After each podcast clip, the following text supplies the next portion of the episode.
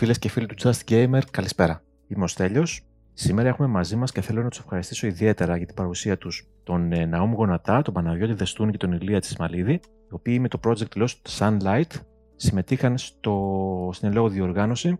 Το Lost Sunlight είναι ένα ε, FPS, ε, puzzle adventure θα το χαρακτήριζα, ιδιαίτερα έτσι σκοτεινό, πολύ καλές αναφορές σε παιχνίδια του είδους. Για να μην χρονοτριβούμε να ξεκινήσουμε με τα παιδιά να μας πούνε λίγα λόγια πρώτα για τη συμμετοχή τους. Ε, οπότε παιδιά σας ευχαριστώ πάρα πολύ και προσωπικά από την αποδοχή της πρόσκλησης. Αν είναι εύκολο να, να μας πείτε λίγο αν είναι η πρώτη σας επαφή με διοργανώσεις όπως το Global Games Jam και κάποια έτσι λίγα πράγματα για το, για το project, το Lost Sunlight. Καλησπέρα. Χαίρετε. Αρχικά εμείς ευχαριστούμε που μας προσκαλέσατε. Ήταν η πρώτη μας επαφή με το Game Jam και ουσιαστικά το πρώτο μας παιχνίδι που έχουμε φτιάξει σαν ομάδα τουλάχιστον Never. mm Ουσιαστικά ο Ηλίας είχε πάρει μέρος και πέρυσι το Ναι, Game ήμουνα Jam και πέρσι. και μιας και τυχαία αυτές οι μέρες να είμαστε δια- δια- διαθέσιμοι να μην έχουμε να κάνουμε κάτι άλλο την Μμμ. ημέρα του Game Jam μου είπε να Ήταν λίγο- ασχοληθούμε να κάνουμε ένα project. Ήταν λίγο τυχαίο, αλλά είχε πλάκα, αναμφίβολα. Ήταν πολύ ωραία εμπειρία. Για μένα βασικά ήταν πρώτη φορά που πήρα μέρος σε οτιδήποτε τέτοιο είδος. Βασικά απλά μου είπε ο Ναούμ γιατί είχε τύχει αυτές τις μέρες να συνεργαστούμε και σε άλλα projects και να, και να ψάξουμε και λίγο την Unreal εντελώς τυχαία. Μμμ. Επομένως μου πρότεινε να πάρουμε μέρος σε αυτό και του είπα ναι. Άρα ουσιαστικά κατά κάποιο τρόπο ε, όλο αυτό ξεκίνησε ας πούμε έτσι σαν ένα, σαν ε, για πλάκα να το πω έτσι. Ναι, να ας πούμε ότι έτυχε. Το ένα έφερε το άλλο. αλλά, ναι. Αλλά ναι, μας, ε, μας έψησε να το πούμε και έτσι. Μμμ. Ε, μας έδωσε λίγο ένα κίνητρο γιατί εντάξει, μεταξύ μας ε, το λέγαμε κάπου κάπου να το δοκιμάσουμε ε, και βάζοντας το deadline του Game Jam ε, βγάλαμε κάτι αυτό ουσιαστικά, το οποίο σκοπεύουμε και να, να συνεχίσουμε. Συνεχίζεται βασικά, Μμμ. ε, είναι in the making τώρα. Πολύ ωραία. Αυτό είναι ωραία εξέλιξη. Δηλαδή, ναι, με ξεκίνησε κάτι έτσι λίγο στο χαβαλέ, λίγο στο πάμε και να δούμε, ας δοκιμάσουμε κάτι καινούριο. Αλλά ε, ναι, προφανώς ε, από τη στιγμή που το έχετε αποφασίσει να υπάρχει και συνέχεια, ασχέτως αποτελέσματος, είναι, είναι φυσικά. Ε, όταν βλέπεις ότι κάτι βγάζει ένα ωραίο αποτέλεσμα, γιατί να μην το Ε, συνεχίσεις. βέβαια, βέβαια. Αυτό. Κρίμα είναι να το αφήναμε τώρα. Προφανώς. Προφανώς, ειδικά όταν υπάρχει τόσο, τόσο ωραίο αποτέλεσμα, τόσο καλό αποτέλεσμα, ένα άρτιο αποτέλεσμα, είναι πραγματικά κρίμα να μην συνεχιστεί. Πείτε μου λίγο τώρα, όσον αφορά πάλι το project, επιρροές. Δηλαδή, οπωσδήποτε κάποιος που θα ασχοληθεί με το, με το παιχνίδι, παρότι είναι μικρής διάρκειας, μπορεί να καταλάβει αμέσως ότι, συμπυκ, ότι συμπυκνώνονται διάφορα στοιχεία. Λίγο horror, η μουσική, ο φωτισμός, η ατμόσφαιρα. Φαίνεται ότι προφανώς έχετε επηρεαστεί από διάφορα άλλα παιχνίδια. Όχι ότι αυτό είναι κακό. Όλα τα παιχνίδια επηρεάζονται από κάπου. Κανένα δεν ξεκίνησε από το μηδέν. Οπότε πείτε μου λίγο για τις δικές σας επιρροές και πώς συνέβαλαν στο να δημιουργήσετε το χαρακτήρα του, του Lost Sunlight. Το συγκεκριμένο παιχνίδι είναι βασικά επηρεασμένο από το Amnesia. Νομίζω είναι το πιο συγκρίσιμο, ας πούμε. Σωστά, ναι, ναι. Είναι εμφανές η επιρροή. Τώρα εμείς γενικά δεν παίζουμε τόσο αυτού του είδους παιχνίδια. Ο καθένας παίζει διαφορετικά. Εγώ προσωπικά λατρεύω τον Grand Theft Auto, κυρίως για τον τρόπο που σατυρίζουν την, την Αμερική. Εγώ μόνο Ε. αυτά. Απ' την άλλη. Εγώ παίζω διάφορα, παίζω από όλα τα είδη παιχνιδιών γενικά. Παίζω και indie και πολλά survival, horror, Μμμ. multiplayer FPS κλπ. Τα puzzle games δεν είναι κάτι το οποίο παίζω συχνά. Παρ' όλα αυτά μου αρέσει πάρα πολύ αυτό το horror mood και το σκοτεινό περιβάλλον και αυτά. Επομένως από εκεί επηρεάστηκα ώστε να φτιάξω το level. Πάντως, παρότι, παρότι Παναγιώτη δεν παίζεις, δηλαδή δεν παίζεις, δεν είναι στις άμεσες προτεραιότητες εισαγωγικά τέτοιου είδους παιχνίδια, το έχεις πιάσει το feeling. Δηλαδή, σου μιλάει ένας άνθρωπος ο οποίος έχει παίξει εκατοντάδες τέτοια παιχνίδια. Ήδη και από τη δεκαετία του 90, με άλλο, με άλλο στυλ βέβαια, αλλά θέλω να πω ότι το έχεις πιάσει ακριβώς το πνεύμα και το. Δηλαδή, είναι ο ορισμός του, του κλειστοφοβικού horror αυτό που έχεις δημιουργήσει. Με βοήθεια και από τον ναό μου φυσικά. αλλά προσπάθησα λίγο να πάρω επιρροές από σκηνές που είχα δει σε Outlast ή Μμμ. και από real life ε, εγκαταλειμμένα κτίρια κλπ. Αποθήκες. Επομένως βγήκε κάτι τέτοιο. Και ναι, να είμαι ειλικρινής, μου άρεσε αρκετά και εμένα το τελικό αποτέλεσμα. Ε, ναι, πολύ καλό το τελικό αποτέλεσμα. Αυτό, αυτό το έχω αναφέρει και θα το αναφέρω συνέχεια. Ε, πείτε μου λίγο, ε, κάποιο, θα θέλετε να σχολιάσετε κάποιο τεχνικό σε ε, κομμάτι του παιχνιδιού, δηλαδή ως προς τον ήχο, ως προς τα γραφικά, τους φωτισμούς, οτιδήποτε το οποίο θέλατε να δώσετε έτσι λίγο παραπάνω ένταση, ούτως ώστε να, να κάνει αυτό που λέμε ρε παιδί μου το, το τσάκ στον, ε, στον, στον επίδοξο παίχτη. Συγκεκριμένα Κυρίως- για τον ήχο να πω εγώ. Ναι. Ε, πιο πολύ το κομμάτι, άσχετα με την ε, εμπειρία κατά τη διάρκεια του gameplay, το κομμάτι που έφτιαξα, ε, ήθελα να έχει έναν χαρακτήρα μυστηρίου, έτσι λίγο να προσελκύει τον κόσμο να το δοκιμάσει, να δει τι μπορεί να είναι, ξέρω εγώ. Γιατί δεν σου δίνει ξεκάθαρα συναισθήματα, σου αφήνει ένα ερώτημα. Όπως εξάλλου είναι και το θέμα λίγο του παιχνιδιού, είναι λίγο, πώς να το πω, έχει, πρέπει να βρεις τα clues να λύσεις το puzzle. Αυτό. Ε, ναι, και μετά ύστερα στο κομμάτι του gameplay ε, για τον ήχο ήμουν απλά με τον εγγραφέα μου και έχω γραφούσα πραγματάκια. Λέω θα προσπαθήσω να κάνω ό,τι πιο ιδιαίτερο μπορώ.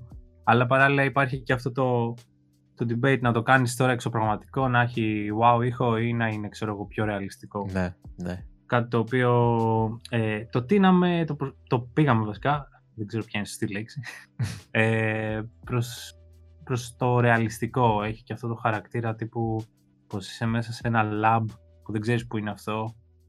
Ναι, και πρέπει να βρεις το, τον ήλιο, οπότε ε, νομίζω η ατμόσφαιρα το βγάζει, Ναι, για ναι. όσοι το έχετε δοκιμάσει παίξει. ναι, ναι. Αυτό θα έλεγα και εγώ, κυρίως στην ατμόσφαιρα ε, δουλέψαμε, ας πούμε. Γιατί είναι μικρά, μικρά πραγματάκια τα οποία βγάζουν το αποτέλεσμα, ας πούμε. Μμμ. Είναι λίγο φωτισμός, λίγο ήχος, λίγο μια ομίχλη που θα βάλεις κάπου, ένα μικρό μήνυμα.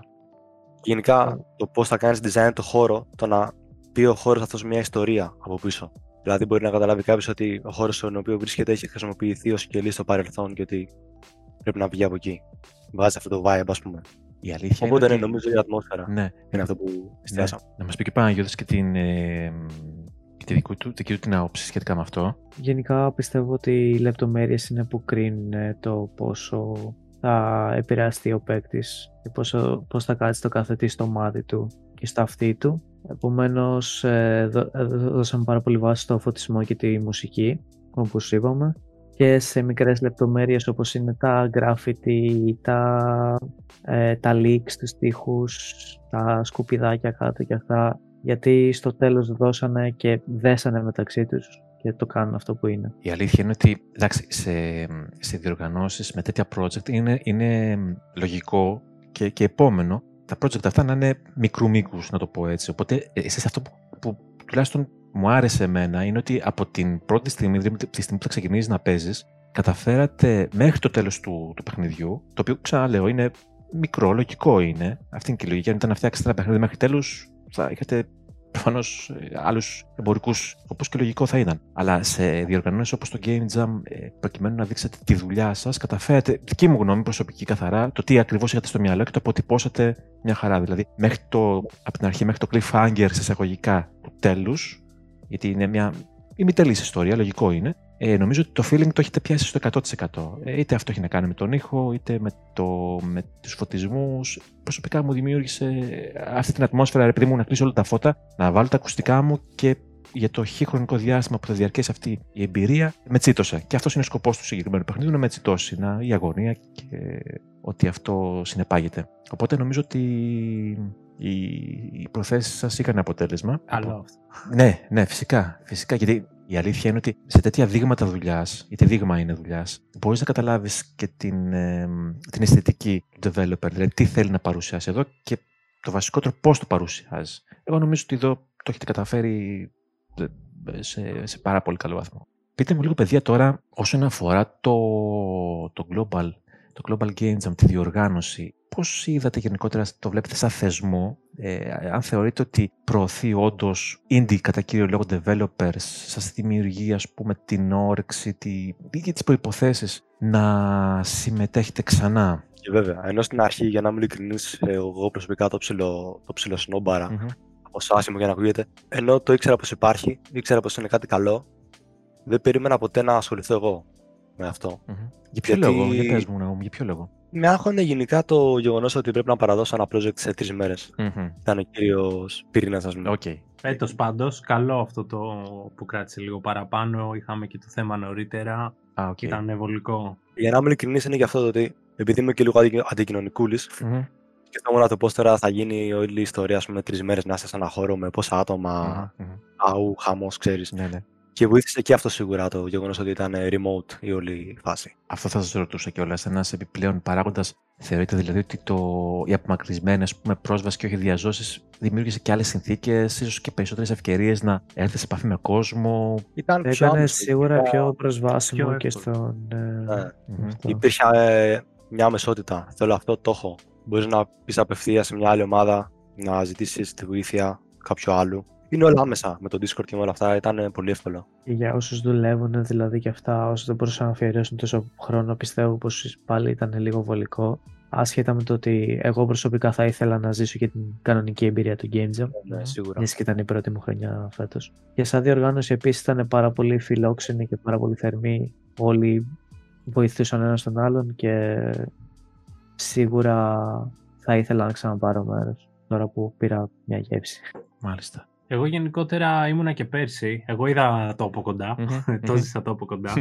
Να είμαι ειλικρινής, εγώ πέρσι, ας πούμε, εντάξει, πήγαινα από ομάδα σε ομάδα πέρα δόθε ρε παιδί μου να δω άμα θέλει κανείς καμιά βοήθεια με τον ήχο.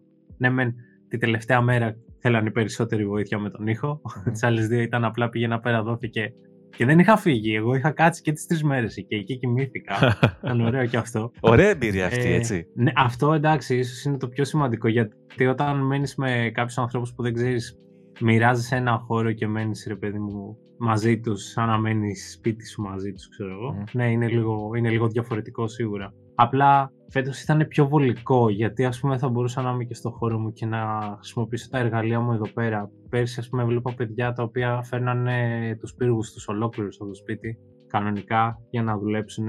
Πιστεύω πως είναι ένα βόλεμα αυτό, ωραίο, καλό, θετικό βόλεμα, δεν το λέω αρνητικά, Ναι, ναι. αλλά πάλι στερείται την εμπειρία την από κοντά. Κάτι το οποίο εντάξει, είναι μικρό, μικρή διαφορά.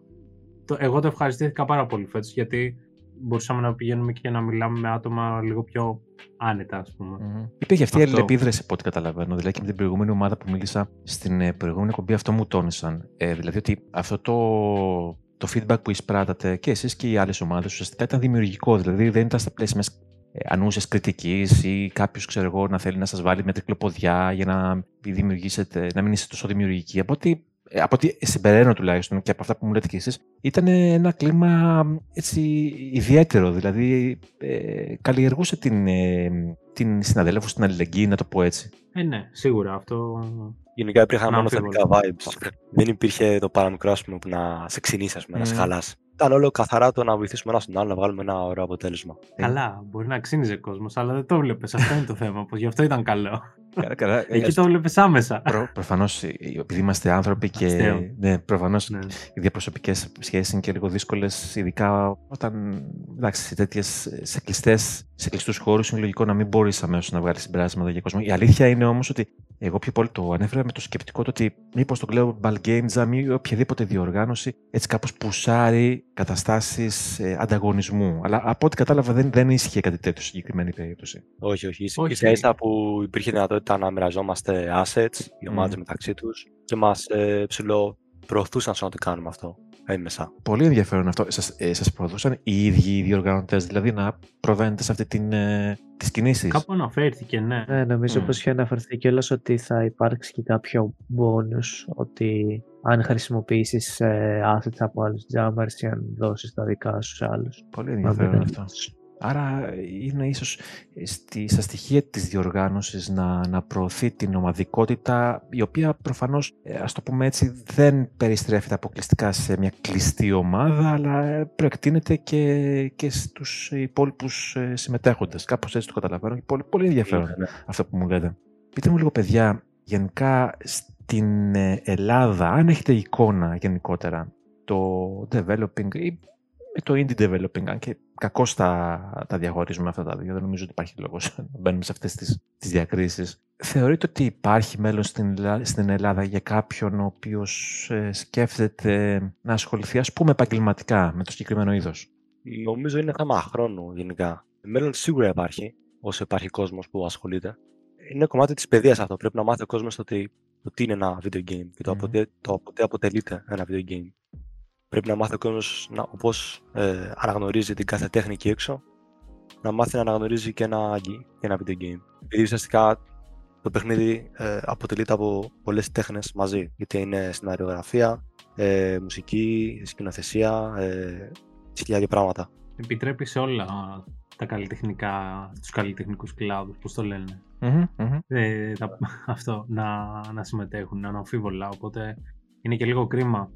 Γιατί τα βλέπεις αχταρμά και δεν, τα, δεν έχεις ας πούμε να ακούσεις μόνο μουσική σε αυτό ή μόνο να δεις μια εικόνα σε αυτό.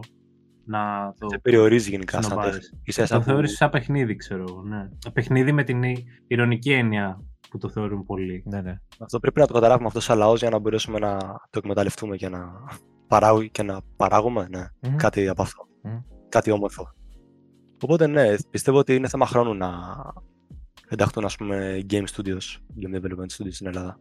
Παναγιώτη, θες να μας πεις και εσύ; Απλά συμφωνώ με τα παιδιά γενικά ότι αυτό. Ναι, η αλήθεια είναι ότι είναι παρακονισμένα τα video games, ε, ειδικά στη χώρα, ε, πιο πολύ θα έλεγα στην Ανατολική Ευρώπη και κατά κύριο λόγο στα Βαλκάνια. Με ό,τι αυτό σημαίνει, ε, χωρίς φυσικά να παραγνωρίζουμε επιτυχίες ε, και πρόοδος σε, σε επιστήμες, τέχνες και γράμματα, αλλά ε, όπως ήταν τα κόμιξ πριν ε, τη δεκαετία του 80, την οποία τη ζήσαμε εμείς, η δική μου γενιά τουλάχιστον, ότι όποιος διάβαζε κόμιξ ήταν, ε, θεωρούταν κάπως, τέλος πάντων. Το ίδιο πράγμα ισχύει και για τα video games. Βέβαια, τα video games, λόγω του του casual χαρακτήρα που έχουν τα τελευταία 10 χρόνια. Δηλαδή υπάρχουν παραγωγές casual στα κινητά, παντού βρίσκουμε video games. Δεν υπάρχει ηλεκτρονική συσκευή πλέον που να μην μπορείς να ασχοληθείς με video games. σω ο κόσμος έχετε λίγο πιο κοντά, αλλά θα συμφωνήσω στο χαρακτηρισμό ότι τα βλέπω περισσότερο σαν παιχνίδι παρά σαν τρόπο έκφρασης, όπως είναι ο κινηματογράφος, ε, η μουσική και οτιδήποτε ε, έχει να κάνει με την έκφραση. Γιατί όπως είναι ο κινηματογράφος και η τηλεόραση, οτιδήποτε άλλο, το θέατρο, είναι και, το, και τα video games. Άλλωστε δανείζονται χαρακτηριστικά, δανείζονται τεχνικές από τα προαναφερόμενα. Οπότε νομίζω ότι και μόνο κάποιος να καθίσει να δει έναν παίχτη ο οποίος μπορεί να δακρύσει, μπορεί να φοβηθεί, μπορεί να αναρωτηθεί, να ανησυχήσει για πράγματα. Ε, νομίζω ότι θα πρέπει λίγο να το σκεφτούν ξανά για το τι μπορεί να προσφέρει ένα, ένα video game. Δηλαδή τα video games δεν είναι απλά ένας μαγικός κύκλος μέσα στον οποίο είμαστε εμείς σε ένα κλειστό χώρο και απομονώνομαστε από τον υπόλοιπο κόσμο. Είναι καθόλου έτσι. Απλά είναι μια διαφορετική οπτική πραγμάτων. Και πόσο μάλλον, και εκεί θα έρθω στην επόμενη ερώτηση. Από τη στιγμή που ένα video game είναι ένα προϊόν, ένα παράγωγο, το θέσω καλύτερα, ε, μια συγκεκριμένης χρονικής στιγμής και μια συγκεκριμένης κοινωνίας. Όλοι φτιάχνουν video games πλέον από την Αμερική μέχρι την Αυστραλία, από την Βόρεια Αφρική μέχρι την ε, Ιρλανδία, από τη Ρωσία, από την Κίνα. Άρα ο κάθε πολιτισμός εκφράζεται διαφορετικά. Κάκα τα ψέματα ζούμε σε παγκοσμιοποιημένες κοινωνίες. Όλοι γνωρίζουμε, θέλοντας και εμεί, μαθαίνουμε μάλλον, ήθη και έθιμα, εκφράσεις ε, άλλων πολιτισμών και άλλων λαών. Θεωρείτε ότι είναι ένα καλό παράδειγμα αυτή η, η διαπολιτισμική επικοινωνία που έχουμε μετα, ε, μπορεί να μεταφερθεί και μέσα από τα video games. Δηλαδή, θεωρώ ότι είναι ένα καλό, ένας, ένας, ένας καλός τρόπος μεταφοράς διαπολιτισμικών παραδειγμάτων, να το πω έτσι, από άλλους λαούς. Ένα, ένα πολύ απλό, απλό παράδειγμα. Είναι εντελώς διαφορετικό να παίζεις, για παράδειγμα, ένα δυτικό RPG από ένα ιαπωνικό. Ε, ε, υπάρχουν άλλα στοιχεία στο ένα και άλλα στοιχεία στο άλλο. Νομίζω ότι θα βοηθήσει στο να γνωρίσουμε καλύτερα άλλους, άλλες κουλτούρες. Σίγουρα. Ε, αυτό που ανέφερες εσύ ως, ως, παράδειγμα με τα Ιαπωνικά, ε, βλέπουμε πολλές φορές πούμε, ακόμα και τον τρόπο του design στα παιχνίδια αυτά όταν είναι διαφορετικός, ανάλογα με τις ε, παραδοσιακές τέχνες του κάθε λαού. Ενώ ο κλασικός Αμερικάνος θα πάει ξέρω, να κάνει ένα τεράστιο κόσμο open world, αμός, ξέρω εγώ, οργανικά όλα κλπ. Θα δεις έναν Ιάπ να, να πηγαίνει και να φτιάχνει ένα κόσμο που σου λέει ξέρω εγώ ότι ας πούμε, υπάρχει ένα ένα μικρό κουτί που μέσα υπάρχουν ε, διάφορα σπιτάκια. Και σου λέει αυτό είναι μια πόλη. Όπως τα Final Fantasy παλιά, ας πούμε. Ναι, ναι. Και αυτό είναι και ένα πολύ ωραίο παράδειγμα τα παλιά Final Fantasy με τα καινούργια. Το πώς προσπάθησαν τα καινούργια Final Fantasy να δυτικοποιηθούν, mm-hmm. να μου έκφραση, αλλάζοντας τελείως το πώς ε, εκφράζουν τον κόσμο τους. Νομίζω ότι αυτό είναι ένα πολύ καλό παράδειγμα στη, στο ερώτημά σου. Mm-hmm. Και πιστεύω ναι, ότι μπορεί να χρησιμοποιηθεί πολύ όμορφα ε, το game design για να εκφράσει την ιστορία, τη, τα έθιμα του κάθε λαού. Το έχουμε δει αυτό άλλωστε με. Πολλές φορές ακόμα και με στερεότυπα έτσι. Δηλαδή, ναι, ναι. ναι, ναι. Σωστά. Κυρίως με, την Αμερική, κυρίως με την Αμερική γίνεται αυτό και με τα Grand Theft όπως είπα εγώ πριν. Τα Grand Theft ας πούμε, στατηρίζουν τέλεια την Αμερική. Mm-hmm. Τη χαζομάρα των Αμερικάνων με την καλή και την κακή έννοια mm-hmm. πολλές φορές. Mm-hmm. Ή ας πούμε, τα Call of Duty με τους Αμερικάνους, τους Ρώσους, τους πολέμους και όλα αυτά. Είναι πολύ ωραία πράγματα. Οπότε ναι, πιστεύω ότι σίγουρα. Ή τα Metal Gear για παράδειγμα. Λέω τώρα. Ένα τέλος. Gear δεν το συζητάω. Ναι, ναι. εκεί είναι. Η αλήθεια είναι ότι τα Metal Gear είναι ολόκληρη σχολή κριτικής προς την Αμερικάνικη έτσι, κοινωνική πολιτική θέαση των πραγμάτων. Είναι, είναι ένα, ένα από τα καλύτερα παράδειγμα το Metal Gear. Αυτό είναι Αλλά και τα Grand Theft τα οποία ομολογώ ότι δεν τα έχω ακουμπήσει. Είναι, είμαι υπόλογος σε αυτό το ξέρω, αλλά δυστυχώς δεν έχει τύχει να ασχοληθώ με, με Grand Theft Auto. Τα Grand θα πω κάτι πολύ χοντρό, mm-hmm. κάτι πάρα πολύ χοντρό. Mm-hmm. Τα θεωρώ εν μέρη underrated. Ναι. Και δεν τρέπομαι καθόλου γι' αυτό. Mm-hmm. Γιατί ο πιο πολύ κόσμος θα παίζει για το μπαμπούμ της υπόθεσης και το σκοτεινό κόσμο αυτό. και οδηγά αυτοκίνητα. Ενώ έχουν τόσο ωραίο lore από πίσω, τόσο βαθύ lore. Ε, Χαρακτήρες που ενώνονται σχεδόν σε όλα τους τίτλους, ξέρω ο Λάσλο ή οποιοδήποτε άλλος. Mm-hmm. Έχει πολύ βαθύ lore. Αυτό απλά το πετάνε στα σκουπίδια και βλέπουν όλα τα υπόλοιπα, ξέρω εγώ, που είναι. Α, και τα οδηγά αεροπλάνο. Η αλήθεια είναι ότι αυτό που λες να τουλάχιστον στη δική μου την περίπτωση ε, μου δημιούργησε έτσι, δηλαδή λειτουργήσε αποτρεπτικά. Δηλαδή δεν είδα αυτό το βάθος, δεν ασχολήθηκα καθόλου. Οπότε είπα, και επειδή δεν παίζω τέτοιου είδους παιχνίδια γενικότερα, όχι δεν παίζω first person, person ή, ή πιο ψηλοβία, να το πω έτσι, όταν έχει καλό σενάριο και όμορφο όμορφη δομή, θα, το, θα ασχοληθώ. Αλλά τα Grand το η αλήθεια είναι ότι επικράτησε πιο πολύ αυτό που είπες. Δηλαδή δεν το είδα σε βάθος. Είδα, έμεινα απλά σε κάποιες εικόνες. Α, τι κάνεις εκεί, κλέβεις, κάνεις, δεν είναι καμία απολύτω σχέση φυσικά το παιχνίδι. Είναι λογικό, έτσι το παστάρει ο κόσμος. Ακριβώς, ακριβώς. Δηλαδή είναι αυτό που ασχολήθηκε να το πω η, η πλειονότητα του κόσμου με κάτι το οποίο προφανώς δεν το κατάλαβε, να πω την αλήθεια. Μάλλον δεν, δεν κατάλαβε τι παίζει. Ναι. Αυτή είναι η γνώμη μου. Είναι κρίμα γιατί θα μπορούσαν να παίξουν κάτι πολύ καλύτερο. Ένα παιχνίδι που το κάνει πολύ καλύτερο αυτό και λέγεται Saints Row. Που είναι ακριβώς αυτό το πράγμα. Ναι, ναι, ναι. Οπότε ναι, είναι κρίμα πούμε, να πετυχαίνετε το low έτσι.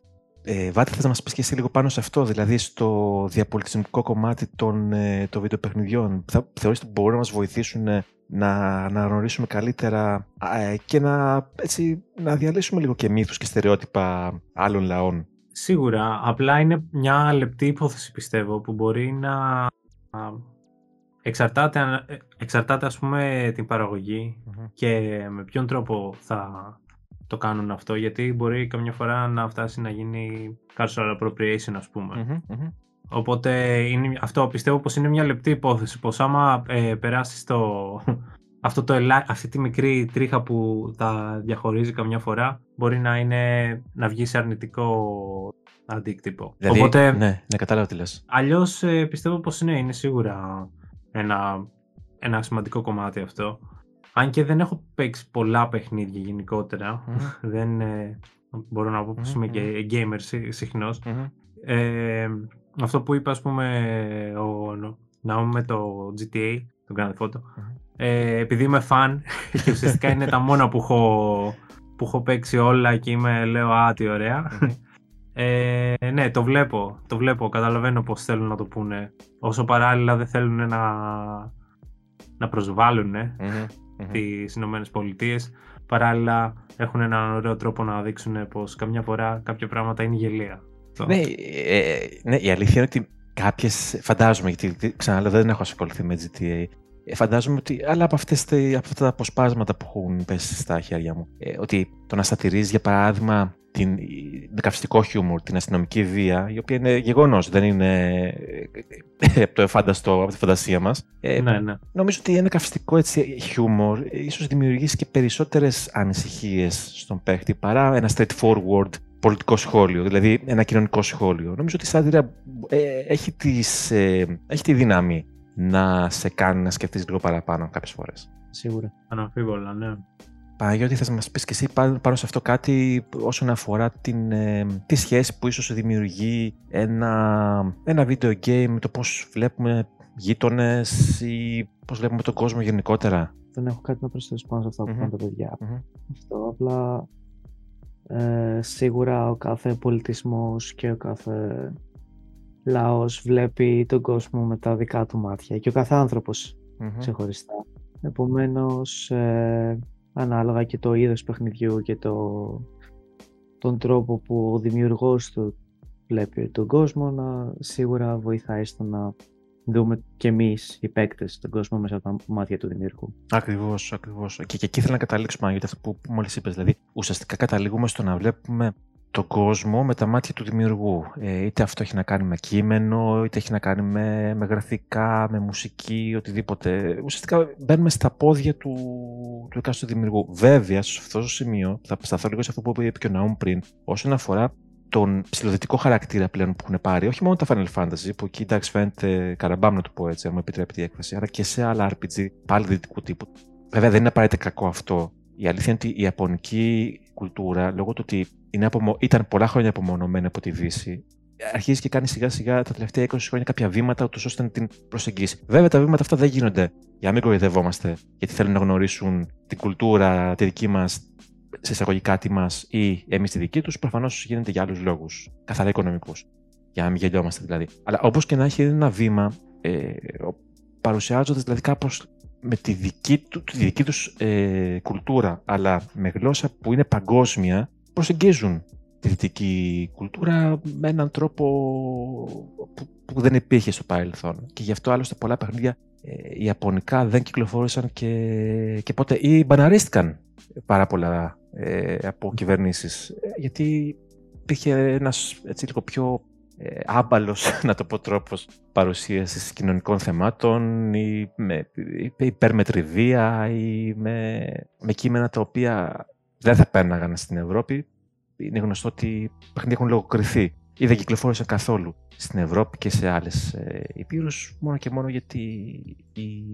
θεώρησαν ότι προσβάλλονται από την, ε, από την έκφραση αυτή. Ε, οπότε ναι, η, η, η Ιαπωνική βιομηχανία κάνει πλέον τα βήματα υιοθετώντας ε, πρότυπα μέσα στα οποία βέβαια, παρένθεση εδώ, μέσα στα οποία βέβαια βρίσκουμε έτσι και λίγο εκλεβασμό προς τις δυτικές κουλτούρες. Δηλαδή πάντα υπάρχει μέσα ότι κοίταξε να δεις, ναι, παιδιά, ωραία, αλλά εκεί πέρα κάτι δεν πάει καλά. Ε, το παρά... Είναι λίγο hate η φάση. ναι, ναι, το βλέπεις σε όλα τα ιαπωνικά RPG αυτό, δηλαδή δεν υπάρχει RPG που να έχω παίξει. Να μην... Ε, όχι απαραίτητα να... Σάτερα υπάρχει πάντα, ναι. Ναι, ναι.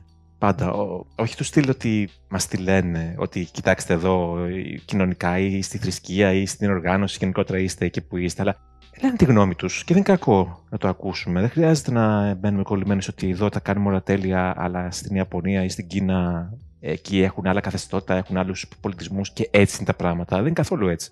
Πρέπει να δούμε και έναν άνθρωπο που θα εξετάζει λίγο απ' έξω. Οπότε νομίζω ότι, δεν ξέρω, αυτή είναι η γνώμη μου, ότι τα video games ίσως μας βοηθήσουν λίγο να, να δούμε και τα πράγματα από τα, αυτό που είπες και εσύ Παναγιώτη, από τα μάτια κάποιου άλλου. Σίγουρα. Το game είναι μια τέχνη. Mm-hmm. Επομένως, όπως όλες τις τέχνες, ο καλλιτέχνης και ο δημιουργός προσπαθεί να κάνει τον θεατή να δει μέσα από τα μάτια του.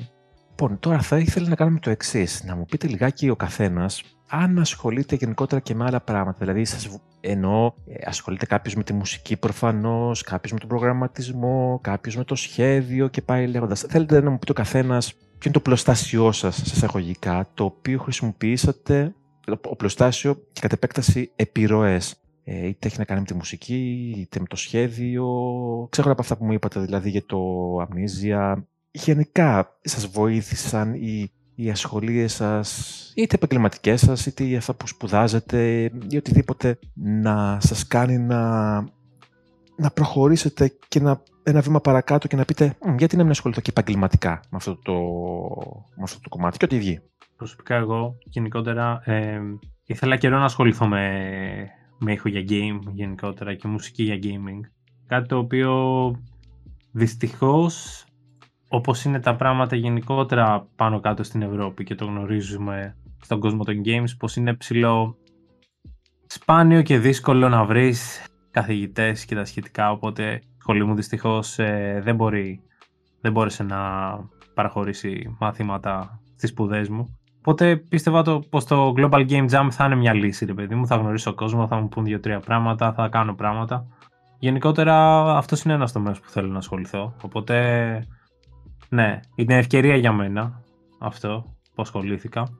Ε, πέρα από αυτό, γενικότερα, εντάξει, ασχολούμαι, έχω μία μπάντα που προχωράει, το προσωπικό μου project, εγώ προσωπικά. Ε, αυτό, δεν, δεν είναι πολλά. Τρέχει και η πτυχιακή μου τώρα. Έχουμε αυτό, δηλαδή. Να σου χειριστεί καλύτερα ναι. την πτυχιακή. Πες μας λίγο για την μπάντα σου, το όνομά της. Ακόμα δεν έχουμε πει κάτι, γιατί ετοιμάζουμε άλμπουμ τώρα και είμαστε στα τελειώματα, οπότε θα είναι σε λίγο καιρό θα will know some stuff. OK, okay. ξέχωρα από τη συνέντευξη που την, θα την ακούσει ο κόσμος. Εννοείται ότι θα προηγηθεί και κείμενο για κάθε ομάδα, όχι μόνο για εσάς. Οπότε θα ήθελα να μου πεις και για την μπάντα, αν έχετε αποφασίσει κάποια στιγμή. Αν στο μέλλον, βέβαια, δεν θέλω να πω, αν δεν καταφέρετε να βρείτε όνομα ή ε, δεν έχει βγει μέχρι τότε το album, θα ήθελα στο μέλλον να μου στείλεις ένα μήνυμα και να το κάνω ένα update και να πω: Ορίστε, παιδιά, αυτή είναι η μπάντα. Και αναμφίβολα, θα, δεν θα το σκεφτώ καν. Ωραία. Σίγουρα χρειάζεται έστω αυτό το λίγο αυτή βοήθεια και απόλαυση να το ακούσει κάποιο, κάποιοι λίγοι άνθρωποι. Εννοείται. Είναι σημαντικό. Εννοείται. Άλλωστε, αυτό είναι και μέσα στα πλαίσια των καλλιτεχνικών ανησυχιών. Αυτό που λέγαμε πριν, ένα video game είναι ένα αμάλγαμα τεχνών. Άρα και μια, μια μουσική μπάντα ή κάποιος που ασχολείται με σκηνοθεσία ή κάποιος που απλά ζωγραφίζει πίνακες ή οτιδήποτε έχει να κάνει με τις επιρροές ε, υποσυνείδητα. Άλλωστε η, η τέχνη είναι ένα πράγμα. Δεν μπορώ να ξεχωρίσω έναν που παίζει drums ή ηλεκτρική κιθάρα σε ένα συγκρότημα με τη δουλειά που έχει ρίξει σε ένα video game. Η έκφραση υπάρχει εκεί είναι, οπότε και γι' αυτό το ε, ρώτησα από την αρχή αν ασχολήστηκε και με κάτι άλλο. Ε, ναι, πάντως ε, γενικότερα είναι ένας τομέας το, το game το οποίο θέλει, θέλει λίγο απ' όλα στον ήχο για να μπορείς να προσαρμοστείς γιατί δεν πάει να γράψει καλή μουσική, θα πρέπει να μάθεις και λίγο πώς να το προσαρμόσεις, να το ταιριάξεις και τα σχετικά. Κάτι το οποίο συνειδητοποιώ εν καιρό όσο παίζω games γενικότερα. Δεν, δεν παίζω πολύ, αλλά όσο παίζω με έχει να τα καταλαβαίνω. Έτσι, αντίστοιχα σκέφτηκα και για το παιχνίδι που κάναμε με τα παιδιά. Αυτό σε βάζει ένα τρυπάκι. Ναι, σε βάζει ένα τρυπάκι δηλαδή το, το ότι αυτή για να ασχοληθεί σου με τη μουσική. Σε βάζει ένα τρυπάκι και προφανώς σου δίνει τα εφόδια να επεξεργαστείς ξανά και ξανά ε, ένα μουσικό θέμα το οποίο θα το, θα το, το δημιουργήσεις για ένα συγκεκριμένο λόγο, προκειμένου για ένα video game. Οπότε ναι. έχει τα εφόδια κατά κάποιο τρόπο να μπεις στο, στο mood πιο γρήγορα από κάποιον ο οποίος Καλά, δεν θα πω ότι δεν έχει σχέση με τη μουσική, γιατί διαφορετικά δεν θα ασχολούνται με, το, με τη μουσική στο, στο παιχνίδι. Αλλά όπως και να έχει, από τη στιγμή που έχεις τέτοια τάση να δημιουργήσεις μουσικά κομμάτια, σίγουρα σε, σου δίνει ένα βήμα παραπάνω για να δημιουργήσεις μουσικά θέματα. Να μου, πες μας και εσύ. Εγώ γενικά ασχολούμαι με τα γραφικά. Τώρα τελευταία κυρίως με το 3D. Με βοήθησε στο να φτιάχνω τα μοντέλα που χρειάστηκαν για την πίστα, για το level design. Όχι όλα βέβαια, να το πούμε και αυτό ότι δεν είναι όλα τα μοντέλα δικά μας. Κάποια τα πήραμε από το marketplace της Unreal, Λογικό. το οποίο βοηθάει πάρα πολύ. Οπότε ναι, εγώ κυρίως με το 3D δούλεψα. Και μετά ο κώδικας που έγραψα τον έχω μάθει με τον καιρό στην Unreal. Δηλαδή καθαρά. Οπότε έχω χρόνο, ανοίγω Unreal και βλέπω λίγο πώς λειτουργεί. Αυτοδίδακτο να μου. Έχω πάει σε σχολή γραφιστική στην δημόσια, δεν είχα μάθει και πάρα πολλά. Mm-hmm. Από εκεί και πέρα αυτοδίδακτο. 3D δεν το συζητάω καν όλα μόνος μου. Ναι. Αυτό πάει καλά, όντως. Είναι ωραίο. Πες μας και εσύ, Παναγιώτη. Στην καθημερινότητά μου είμαι και εγώ κάνω γραφιστικά. Ε, μου αρέσει πολύ το web development και web design μεριά από εκεί. Ασχολούμαι αρκετά με το Photoshop, λίγο illustration και αυτά. Πολύ πρόσφατα ξεκίνησα να ασχολούμαι λίγο και με το 3D. Κάνω τα πολύ πρώτα μου βήματα αυτό τον καιρό και ήξερα κάποια βασικά από Unreal τη σχολή μου. Έχω σπουδάσει Game Development, Web Design κλπ. στο ΣΕΙΕΚ. Πάλι μου δίνεις πάσα πάνω, γιατί πώς το καταφέρνεις δεν ξέρω. Η επόμενη ερώτηση θα ήταν αυτή ουσιαστικά. Ε, δηλαδή, από τη στιγμή που κακά τα ψέματα η επίσημη πολιτεία δεν έχει μέσα σε δημόσιες σχολές τουλάχιστον δεν υπάρχει αυτό το επίπεδο. Πάλι ξανά, μην κοροϊδευόμαστε μεταξύ μας. Ούτε σε πανεπιστημιακό επίπεδο, ούτε σε επίπεδο σχολών, η ΕΚ, η δημόσιων ε, εκπαιδευτικών ιδρυμάτων. Δεν υπάρχει αυτό το επίπεδο που υπάρχει εκεί έξω. Αν και δεν έχω απόλυτη, απόλυτα εικόνα για το τι συμβαίνει στο εξωτερικό, αλλά σίγουρα πάντως υπάρχουν περισσότερες ευκαιρίες από ότι εδώ. Θεωρείτε ότι υπάρχει αυτή η δυναμική στην, ε, με δεδομένο ότι στο Global Game Jam οι συμμετοχές ήταν αρκετές. Δηλαδή δεν ήταν να πεις Ναι. πέντε συμμετοχές, ήταν πάνω από 30 συμμετοχές. Ήταν αρκετές. Ήταν κάπου 80 κάτι Α, άτομα. 80 φέτος. κάτι- 80 κάτι Αθήνα, άτομα. τουλάχιστον Αθήνα που είδα. Μμμ. Ναι, ήταν αρκετή. Ήταν αρκετός Δεν ήταν κόσμος. λίγοι. Και, και προφανώς δεν λαμβάνουν μέρος μόνο στο Global Games, Jam, γίνονται και άλλες διοργανώσεις. Με αυτό το δεδομένο, λοιπόν, θεωρείτε ότι θα έπρεπε λίγο να οργανωθείτε σε εισαγωγικά σαν κοινότητα, να πιέσετε λίγο ή και εμείς με τη σειρά μας να πιέσουμε την ακαδημαϊκή κοινότητα, το Υπουργείο για παράδειγμα, αφού βλέπουμε ότι υπάρχει πλέον, όχι, όχι πλέον, τα τελευταία 20 χρόνια, δεν είναι χθες, προχθές, δεν ήταν ξαφνικά ε, έγινε ένα μπαμ στα, στα video games. Μήπως πρέπει σιγά σιγά να γίνουν βήματα και εδώ, να το ξαναδούν το θέμα λίγο να μην ασχολούμαστε όλο με δικηγόρους, με γιατρούς, με αυτό που λέμε να σε απορροφήσει η αγορά ντε και καλά κάπου εκτός από. Δεν ξέρω, δηλαδή δεν είναι ένα, δύο, τρία τα πράγματα και τα επαγγέλματα εκεί έξω. Υπάρχουν και άλλα επαγγέλματα τα οποία ε, χρηματοδοτούνται από τα Υπουργεία. Το Υπουργείο ε, Πολιτισμού της Σουηδίας, για παράδειγμα, ή της Πολωνίας. Ή, βλέπουμε πώς, πώς σπονσοράρουν video games και πολύ καλά video games. Μήπως πρέπει να αρχίσει εδώ, να γίνεται και αυτό σιγά σιγά εδώ. Να βγαίνει κόσμος από σχολές. Δεν σου είναι πλήρως καταρτισμένος. Ποτέ δεν μπορείς να έχεις πλήρη γνώση. Μαθαίνεις από μόνος σου.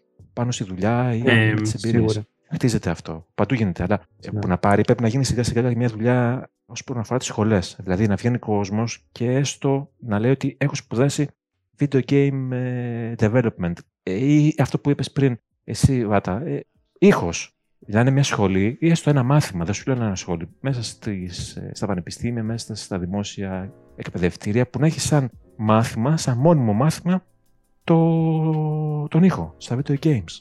Σχετικά με αυτό, ε, το πρόγραμμα σπουδών που, που κάνω γενικότερα είναι σε κολέγιο και το πρόγραμμα σπουδών στο εξωτερικό το ίδιο ακριβώς και εκεί πέρα καμιά φορά αντιμετωπίζουν θέμα με το να βρουν καθηγητές για αυτό το μάθημα. Δεν υπάρχουν Για αυτό το- ειδικότητες δηλαδή από ό,τι κατάλαβα. Για να διδάξουν.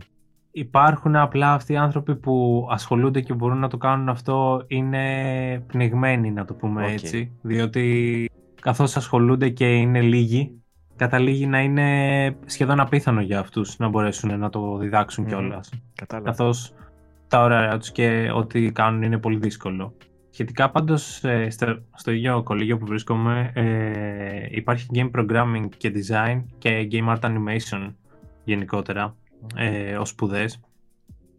Αλλά ναι, δεν ξέρω ε, πόσο καλά είναι, πώς πάνε τα πράγματα εκεί. Ξέρω πάντως σίγουρα πως σπουδαστές ε, από το τμήμα αυτό συμμετείχαν φέτος στο Global Game Jam. Κάνουν καλή δουλειά, δηλαδή βλέπω πως ασχολούνται και η σχολή μου κιόλας βοήθησε στο περσινό Game Jam. Όπως και στο προ- περσινό Game Jam έγινε μια, ένα, πώς το λένε, ένα σεμινάριο να το πω, μια παρουσίαση. Μμμ. Ε, δεν θυμάμαι το όνομα της κυρίας που το έκανε, Δεν πειράζει. αλλά αναφερόταν στο πώς να πλησιάσεις γενικότερα ανθρώπους για να μπορέσουν να σου δώσουν ένα budget για να ξεκινήσεις. Αυτό, ε, πώς το είπατε πριν λίγο, δεν θυμάμαι τώρα.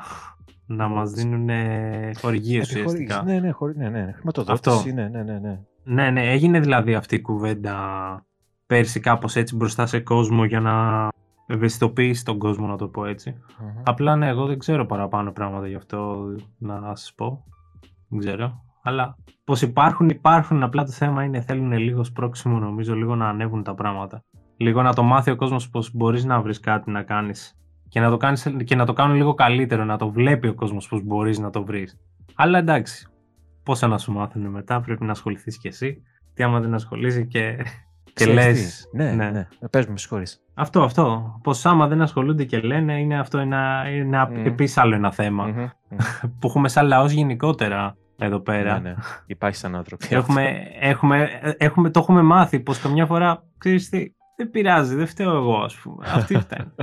αυτό, ε, το έχουμε λίγο στο, στο Ε, λαό ναι, μας ναι, αυτό. συμφωνώ. Θέλοντας και μη το υιοθετείς λίγο. Το υιοθετείς, αυτό. ναι, ναι, βέβαια. βέβαια. Πας, σε, πας σε αυτό που λέμε με, τα, με το ρεύμα, ρε παιδί μου, δηλαδή χωρίς κριτική σκέψη και αντίληψη των πραγμάτων, πας σε αυτό που ακούς γενικότερα, χωρίς ε, να, το, να το αναλύσεις καθόλου. Πριν προχωρήσω στα άλλα δύο παιδιά, θέλω να πω το εξής. Όσον αφορά το, το γιατί κάποιος να, μην, ε, να μην ασχοληθεί με τα video games. Ένα παράδειγμα που μου έρχεται στο, στο μυαλό είναι όταν βλέπουμε μια παραγωγή η οποία διαδραματίζεται στην αρχαία Ελλάδα. Θα πάρουμε ως παράδειγμα το τελευταίο Assassin's Creed, έτσι. Γίνεται χαμός. Γίνεται πρωτοσέλιδος σε όλα τα gaming site. Πω, πω, κοίτα εδώ, προβάλλουν τη χώρα και το. Ρε παιδιά, άμα θέλετε να προβληθεί η χώρα, αφού την αγαπάτε και την. Ε, δεν ξέρω εγώ, τι άλλο τι νιώθετε κι αυτή, γιατί δεν πιάνετε να φτιάξετε ένα παιχνίδι ελληνικό, μια ελληνική παραγωγή, και, να, και, και δεν σας λέω να κατακτήσετε το ίντερνετ, όπως το λέμε στο, στη σελίδα καμιά φορά για να, έτσι, να γελάσουμε. Αλλά κάτι είναι δικό σας. Εκφραστείτε λίγο. Πείτε τη σκέψη σας, για παράδειγμα. Δεν χρειάζεται να διδραματίζετε στην Ελλάδα, αλλά ένα ελληνικό προϊόν. Αφού θέλετε τόσο πολύ να προβληθεί η χώρα σας στο εξωτερικό, πιάστε και φτιάξτε κάτι. Δηλαδή, δεν χρειάζεται να μπαίνουμε σε αυτή τη λογική. Α, κοίτα, προβληθήκαμε σε αυτό το παιχνίδι. Είναι από την Αμερική, είναι από την Κίνα, είναι από τη Σαουδική Αραβία. Ναι, OK. Okay. Πολύ ωραία. Αν αξίζει το παιχνίδι, πάρα πολύ ωραία. Το θέμα είναι ότι κάνει και εσύ κάτι γι' αυτό. Πρόβαλε τη χώρα σου, αφού ενδιαφέρεσαι για την προβολή της χώρας σου, με κάτι, με κάτι αντίστοιχο. Δηλαδή, δείξε εσύ πώς εκφράζεσαι καλλιτεχνικά. Δείξε εσύ τις επιρροέ σου, τις καλλιτεχνικές μέσα από ένα video game. Αυτό δεν γίνεται. Έχουμε μείνει πλέον σε αυτή τη χώρα στο να λέμε Α, κοίτα τι ωραίο που είναι, τι ωραία που εκφράζονται για την Ελλάδα ή κοίτα τι ασχήμιες λένε για την Ελλάδα. Αλλά δεν μπορούμε να κάνουμε ένα βήμα παραπάνω, να πούμε εμείς με τον οποιοδήποτε τρόπο τι, τι βιώνουμε σε αυτή τη χώρα ή να, να συστηθούμε σαν άνθρωποι. Ναι, εντάξει, πιστεύω πως ε, μπορεί να μην είναι πολλοί κόσμος ε, στο χώρο των games που να είναι παθιασμένος με τη χώρα του ε, ή να έχει αυτά τα, αυτές τις επιρροές. Απλά επειδή συνήθως αυτό δεν θα το σκεφτεί κάποιος που είναι στη χώρα του για τη χώρα του.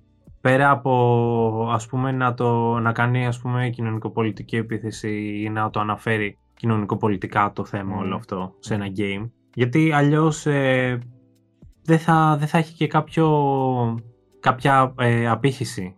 Θα το προσπεράσουν πολύ, πιστεύω. Λες, ναι. Δεν θα... Αυτό είναι, ένα... είναι λίγο χοντρό όντως αυτό σαν σκέψη, αλλά πολλοί θα το προσπεράσουν. Εκτός άμα χτυπήσεις κάτι το οποίο, wow, θα πούνε τι λες τώρα, για να το δω. Εγώ πιστεύω, ας πούμε, αυτό που λέτε για το Assassin's Creed. Δεν το έχω παίξει, ξέρω λίγο πράγματα. Πιστεύω πως μιας που από ό,τι κατάλαβα δεν υπήρχαν Έλληνες developers μέσα, έτσι. Από, από όσο, δεν, δεν το θυμάμαι αυτό να σου πω την αλήθεια, μην πω κάτι που δεν ισχύει. Ξέρω όμως ότι συμμετείχαν Έλληνες ηθοποιοί. Οπότε κάποια όσα ελληνικά ακούγονται, ακούγονται από Έλληνες ηθοποιούς. Ναι, εγώ πιστεύω πως, OK, okay, ναι, μεν μπαίνουν τα λεφτά στη μέση και μπαίνει και η, μια κάποια άλφα ποιότητα επίπεδου που πρέπει να βγει ένα βιντεοπαιχνίδι mm. σαν αυτό. Αλλά πιστεύω πως θα ήταν μια πάρα πολύ καλή ευκαιρία, μιας που αναφέρεται σε αυτή τη χώρα, να δώσει και μια ελευθερία σε developers της χώρας να βάλουν το χέρι τους σε αυτό. Εάν, εάν δεν υπήρχαν, κρίμα. Αν υπήρχαν, καλώς, γιατί νομίζω έτσι μόνο μπορείς να πεις κάτι μέσα από αυτό. Να το κάνεις μόνος σου. Ο θελός να πας να φτιάξεις ένα game σαν ας πούμε Έλληνας, να φτιάξεις ε, ένα game για την Ελλάδα, καμιά φορά μπορεί να φανεί και λάθος. Ναι, ναι, καταλάβω αυτό που λέω. Ενώ άμα το κάνει κάποιος άλλος που μπορεί να το κάνει και έχει ας πούμε ένα πλάνο μεγαλύτερο, έχει το budget και τα σχετικά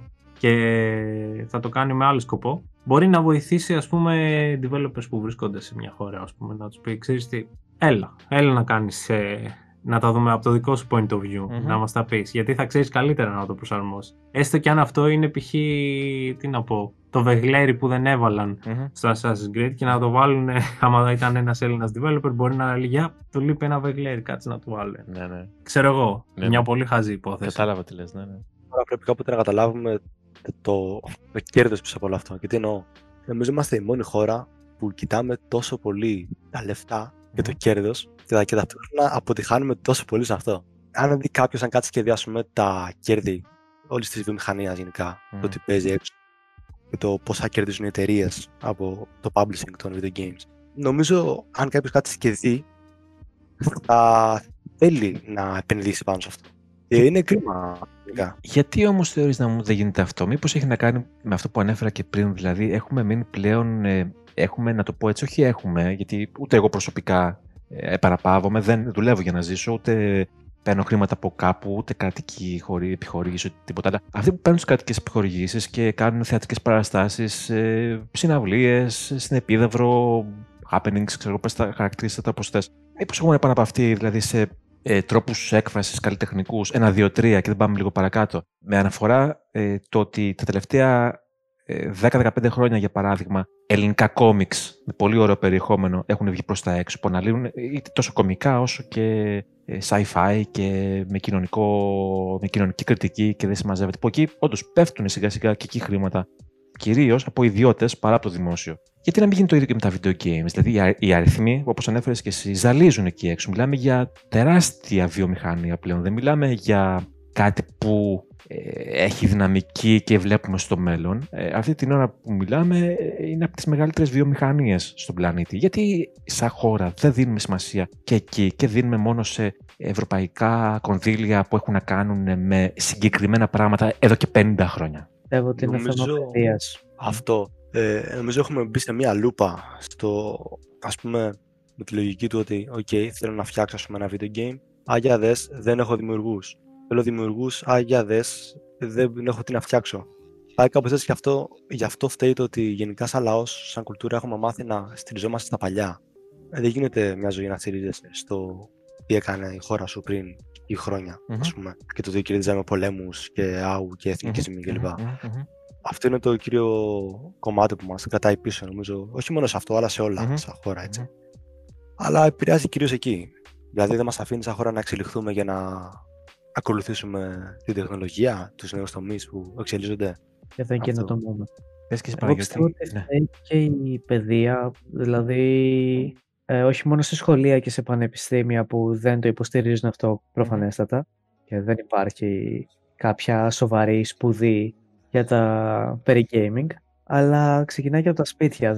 Δηλαδή, όταν σε όλα τα σπίτια ο gamer είναι μέσα εισαγωγικά ο αχαήρευτος που κάθεται και αποβλακώνεται μπροστά από το χαζοκούτι. Ναι. Από εκεί και μόνο υπάρχει πρόβλημα. Γιατί, γιατί να είναι πιο φυσιολογικό κάποιος να βλέπει 10 ώρες σειρές και ταινίες την ημέρα και όχι να μην παίζει games ας πουμε Σίγουρα υπάρχει ο εθισμός, σίγουρα υπάρχουν προβλήματα, αλλά αυτό δεν, δεν θα πρέπει να αποτρέπει κόσμο από το να το αναγνωρίζει σαν τέχνη gaming. Πάνω σε αυτό που είπες Παναγιώτη, ε, η δική σας η γενιά πώς αντιμετωπίζει την ε, όποια απόφασή σας να, ή την ανακοίνωσή σας ότι ασχοληθήκατε με ένα βίντεο παιχνίδι; Και αναφέρω, δεν αναφέρομαι τόσο στο στενό σας οικογενειακό περιβάλλον όσο στις παρέες κυρίως. Εντάξει, οι οικογένειες δεν είναι πάντα... Και εγώ με τον πατέρα μου έχω ε, 35 χρόνια διαφορά περίπου, ξέρει τι κάνω, αλλά δεν το καταλαβαίνει. Πόσο μάλλον όταν ήμουν 15 χρονών και 20. Και δεν μπορείς να περιμένεις πάντα να καταλάβει. Και ε, αυτό, αυτό, αυτό, ναι. αυτό, παιδιά, αν το έχετε καταλάβει από τώρα, μπράβο σας, θυμάμαι πήρε 40 χρόνια να το καταλάβω. Ε, η αλήθεια είναι, είναι, είναι δύσκολη υπόθεση για αυτό. ναι, ναι, Δυστυχώς, οι σχέσεις δεν είναι πάντα εύκολες, ακόμα και οικογενειακές. Ε, οπότε, ναι, δεν περιμένω πλέον κι εγώ και για άλλα θέματα, όχι μόνο για αυτό. Αλλά μιας και το αναφέρατε, μπράβο που το καταφέρατε. Γιατί εγώ άρχισα πάρα πολύ να το. Να το όχι να το καταλάβω, να το, να το νιώσω. Δηλαδή να το. Ε, εντάξει, χαλάρωσε λίγο, δεν γίνεται. Είναι εντελώς διαφορετική η κουλτούρα, είναι διαφορετική η, η λογική. Οπότε χαίρομαι που το έχετε αντιληφθεί από τώρα. Οπότε ας περιοριστούμε λίγο στους συνομιλικούς σας. Υπάρχει αυτό το, το χάσμα που υπήρχε στη δική μου τη γενιά, δηλαδή όταν πήγαινα εγώ σχολείο και πήγαινα με το Game Pro ή το τάδε Video Game Magazine για να χαζέψω το διάλειμμα, όχι πήγαινα για να προβληθώ, γιατί ήξερα ότι κανένας δεν ασχολείται με video games εκτός από μένα. Οπότε ήμουν ο nerd, ήμουν λίγο. Ε, να και το bullying και να από εδώ και από, και από εκεί. Γενικά υπάρχουν ακόμα πολλοί αυτά τα στερεότυπα. Mm. Ναι, αναμφίβολα. Και... Και ναι. υπάρχει και, ακόμα και, εντάξει, ακόμα και αν έχει περιοριστεί το bullying, γιατί σε έναν βαθμό όλοι πλέον παίζουν ένα παιχνιδάκι έστω στο κινητό τους, ακόμα και αυτοί που δεν έχουν ιδέα. Σίγουρα υπάρχει λίγο αυτή το να μπαίνουν κάποιες ταμπέλες και σίγουρα υπάρχει το παίζει ακόμα δηλαδή να δεις κόσμο ο οποίος δεν θα καταλάβει. Δεν, δεν καταλαβαίνει τι είναι το game. Θα του πεις, α, έφτιαξα αυτό στο Game Jam αν είναι γνωστός φίλος, θα σου πει Α, μπράβο, ξέρω να σε υποστηρίξει κλπ. Αλλά δεν θα έχει καταλάβει η γρήγορα από ό,τι του είπες. Όντως, αυτό, αυτό ισχύει σίγουρα και στο game. Αλλά ναι, ε, και στον ήχο. Το ίδιο πράγμα. Δηλαδή, τώρα ας πούμε ανέφερα για το Game Jam που φτιάξαμε ένα παιχνίδι με τα παιδιά σε κάτι φίλους μου. Και μου είπανε. Εντάξει, δεν περίμενα να κάνουν πάρτι, ρε παιδί μου. Καλά, σίγουρα. Αυτό. Δεν, ε, δεν ήθελα κάτι. Απλά είπα, ξέρετε τι, είχα αυτή την εμπειρία, ξέρω εγώ, αυτή την περίοδο. Και εντάξει, λες τώρα, οκ, πόσο εντύπωση να κάνει Μμμ. σε έναν άνθρωπο, πώς λες σε κάποιον πώς έκανες. Ε, ασχολήθηκες με κάποια άτομα, έκανες ένα game. Μμμ. Αυτό δεν ε, πέρασε απαρατήρητο με την έννοια πως ε, ήταν ένα απλά «Α, ωραία. Ξέρεις, ε, καμιά φορά δεν θες ένα «Α, ωραία», Ναι, θες ναι, να πεις «Α, προ- προφανώς. για πες πώς ήταν, ξέρω εγώ», κάτι τέτοιο έστω. Ναι. Ξέρεις, Δεν θέλω να το να πω τίποτα, απλά είναι η διαφορά αυτή που λέγαμε, Μμ. πως, πως το βλέπει ο καθένας. Δηλαδή, ακόμα ο κόσμος δεν το βλέπει και πολύ σοβαρά και αυτό είναι λίγο θλιβερό.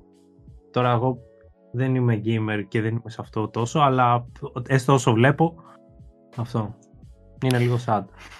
Είναι, είναι, είναι πολύ sad, η αλήθεια είναι. Ξέρεις τι γίνεται, και να πάμε και στον Ναούμ ε, να μας πει τη γνώμη του. Ε, ε, εγώ υπέθετα, όχι υπέθετα, το βλέπω κιόλας. Από ένα σημείο και μετά, εκεί στα μέσα του 90 που το gaming άρχισε να γίνεται λίγο πιο mainstream, κακά τα ψέματα. Είσαι λίγο μουρά τους αν έχεις PlayStation 5. Πώς το κάνουμε τώρα, ή PlayStation 4 πριν 5 χρόνια. Βέβαια, Πόσοι έχουν; ναι, και καλά. Και το, δεν το είναι 5 δεν απλά για το- συζητάμε. Ή Αυτό, ναι. αυτό, αυτό που λες, μπράβο. Αυτό, εκεί θα κατέληγα. Δηλαδή, το mainstream πλέον έχει χαλάσει τον όποιο χαρακτήρα του gaming και πλέον έχεις ένα PlayStation 4 να πιάνεις σκόνη και να παίζεις απλά Pro όλη μέρα. Τίποτα άλλο. Αυτό, αυτό, Pro, Pro, Pro. Pro. Δεν- Πω αυτή η Ε, ε, περίοδος. Για να μην παραξηγηθώ, δεν έχω τίποτα με το Pro, ε, ε, ούτε με τους ανθρώπους που παίζουν αποκλειστικά Pro. Αναμφίβολα. Αλλά δεν είσαι gamer, φίλε μου. Δηλαδή, αν έχεις ένα PlayStation μόνο και μόνο για να λες ότι παίζω Pro και έχει πιάσει σκόνη, δεν είσαι gamer. Ε, είναι ακριβώς σαν να έχεις ένα αυτοκίνητο και να το έχεις παρκαρισμένο.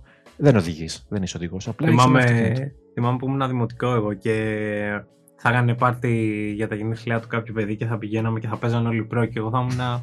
Εντάξει, εγώ δεν ξέρω και από μπάλα και απλά θα Ούτε έβλεπα εγώ, και ναι, λέω, δεν είμαι «Α, άσχετος, οκ, δεν λέω, ναι, ναι». απαρατήρητο ξέρω εγώ. Αλλά είχαν μόνο αυτό και ασχολιόντουσαν μόνο αυτό, οπότε I can relate κάπως, δεν ξέρω. Απόλυτα, απόλυτα. Είναι το παράδειγμά σου κολλάει, ναι. Εκεί κάπου χάνει την μπάλα. Δηλαδή, αν, έ- αν έλεγες για παράδειγμα σε αυτή την παρέα των παιδιών, ξέρεις, βγάζω ένα άλμπουμ, αυτό που είπες και εσύ πριν, ε, νομίζω ότι το παίρνανε με άλλο μάτι. Βέβαια, εντάξει, αν είχαν τα ίδια ακουστικά γούστα, έτσι. Κάποιος που ακούει νορβηγικό black, προφανώς black metal εννοώ, και να καταλαβαίνόμαστε και- ε, εννοώ με τους Μμμ. ακροατές, δεν ξέρουν όλοι. Προφανώς και αν ε, δεν ακούνε νορβηγικό ε, black metal, δεν θα, κατα- δεν θα τους ενδιαφέρει καθόλου. Έχει λίγο και με το, με τη, με το αισθητήριο του καθενός. Αλλά το να πεις ότι έφτιαξα το soundtrack για ένα video game, ναι, προφανώς θα έχεις λιγότερες πιθανότητες να καταλάβει ο άλλος τι, τι του λες. Και γι' αυτό Ναι. άλλωστε περιοριζόμαστε στα communities εκεί πέρα. Δηλαδή, σε μένα προσωπικά, αν μου πεις αύριο ετοιμάζω κάτι καινούργιο πάνω σε video game, θα σου πω στείλε μου δείγμα να ακούσω. Απλά πράγματα. Ναι. Δεν θα πω, Α, τι Ε, ωραία. το- Ναι, είναι, είναι αυτό, εντάξει. Δεν, δεν μπορεί ο καθένας να ενδιαφέρεται. Άλλοι θα σου πούνε όταν τελειώσει στείλει. Ναι. Άλλη απάντηση αυτή που είναι εξίσου σημαντική. Είναι. Μιας που ενδιαφέρεται στο λίγο κάποιος. Ναι, ναι, ναι. ναι. Να μου πες μας και εσύ λίγο, ε, πώς το βλέπεις όλο αυτό το, το πράγμα, δηλαδή το αντιμετωπίζεις και εσύ σαν, δηλαδή αυτό το, ε, αυτό το στερεότυπο του, ε, να μην πω κιόλας ότι παίζω video games, να μην πω ότι φτιάχνω, ότι έφτιαξα ένα video game, ή ότι το σκέφτομαι στο μέλλον σοβαρά ή δεν ξέρω εγώ. Ε, Βλέπεις ότι ακόμα και στη δική σας τη γενιά υπάρχουν στερεότυπα, αποκαταλήψεις; Εντάξει, δεν πολύ νοιάζομαι και για το τι θα πει ο κόσμος. Καλά, σίγουρα, σίγουρα. Αλλά γενικά νομίζω το πρόβλημα είναι ότι ο κόσμος δεν ξέρει το... Όχι μόνο δεν ξέρει το πώς φτιάχνεται ένα video game, Μμμ. αλλά δεν το νοιάζει κιόλας γενικά το πώς φτιάχνεται κάτι. Νομίζω αυτό είναι το κύριο πρόβλημα, το ότι εδώ πάει πάλι πριν, ίσως αυτό που είπα πριν, με το θέμα της χώρας, το ότι Μμμ. μαθαίνουμε να στηριζόμαστε σε άλλα θέματα. Γενικά δεν βάζουμε τόσους καλλιτέχνες, να το πω έτσι. Και δεν μαθαίνουμε τον κόσμο να, να δημιουργεί και να δεν τον ωθούμε και δεν τον επιβρα, επιβρα, επιβραβεύουμε Μμμ. να Ναι, ναι. δημιουργεί πράγματα. Οπότε δεν μπαίνει σε όλο αυτό το τρυπάκι. Και δεν ασχολείται, δεν νοιάζεται. Οπότε σου λέει, Α, οκ, μπράβο.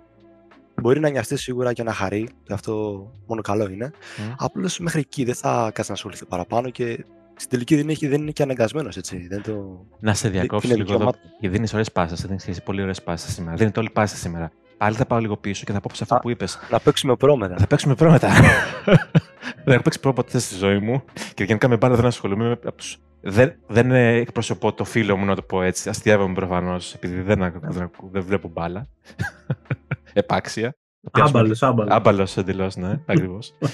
ε, ε, μ, πέραν της πλάκας, πάνω σε αυτό που πες Ναούμ, ε, ωραία παρατήρηση ε, και σε σχέση και με αυτά που, είπαμε, που υπόθηκαν και πριν λίγο. Δεν ξέρει κάποιος να δημιουργεί, αν όμως το παιχνίδι που θα φτιάξετε εσεί μεθαύριο ακουστεί στο CNN. Λέω τώρα ένα παράδειγμα, δεν χρειάζεται να ακουστεί στο CNN.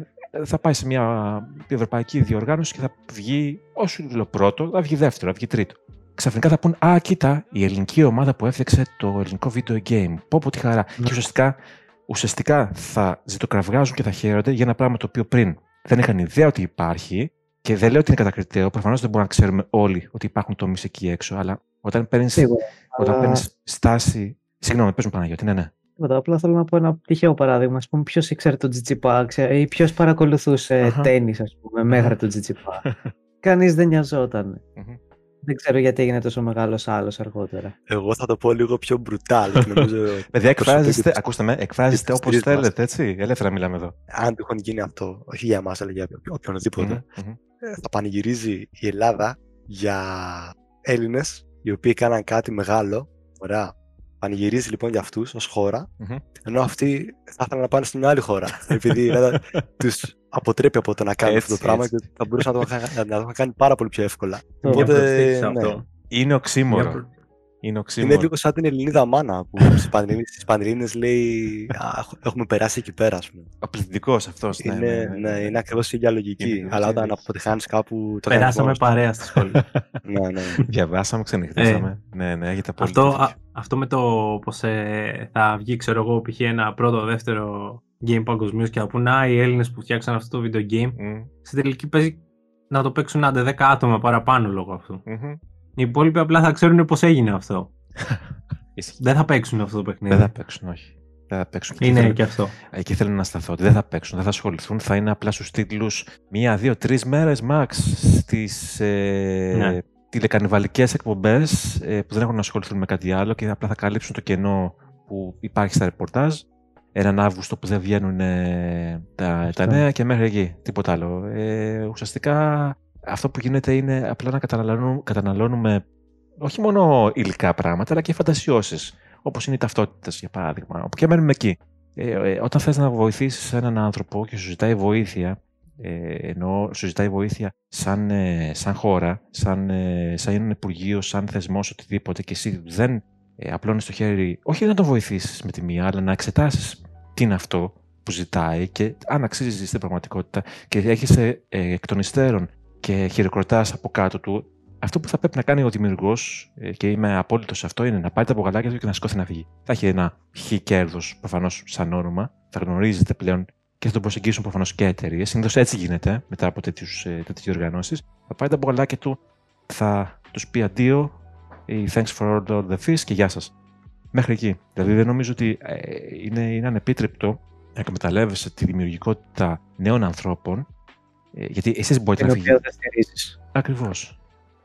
Ακριβώς. Δεν είναι δυνατόν να, να χρησιμοποιήσει τη δημιουργικότητα νέων ανθρώπων, οι οποίοι με, δική, με δική τους πρωτοβουλία και με δικές τους δυνάμεις να θέλουν να κάνουν το όνειρό τους πραγματικότητα, να μην τους, όχι να μην τους στηρίζεις, να μην τους γνωρίζεις καν και να έχει την απέτηση μετά να σε εκπροσωπήσουν σαν χώρα. Με δικό τους κόστος πάντα, έτσι. Προφανώς. Γιατί όταν δεν υπάρχει υποστήριξη, χρηματοδότηση, δεν υπάρχουν όλα αυτά. Προφανώς. Σημαίνει ότι ο developer έχει φάει εργατόρες, mm-hmm. τις οποίες δεν πληρώθηκε, πιθανόν να ξενύχτησε γιατί δουλεύει κανονική δουλειά, μιας και αυτό δεν υφίσταται σαν δουλειά στην Ελλάδα. Ακριβώς. Και όλα τα παρεμφερεί. Είναι, είναι και αυτό που λες πόσο, πόσο μπορώ και να το ζητήσω κάτι τέτοιο, ας πούμε, όταν βλέπω πως υστερεί σε πολλά πολλά άλλα πράγματα η χώρα. Αυτό είναι και σκέφτεσαι, λες, τι είναι πιο σημαντικό. Είναι τόσο σημαντικό, ας πούμε, αυτό. Ναι, ok, okay, είναι.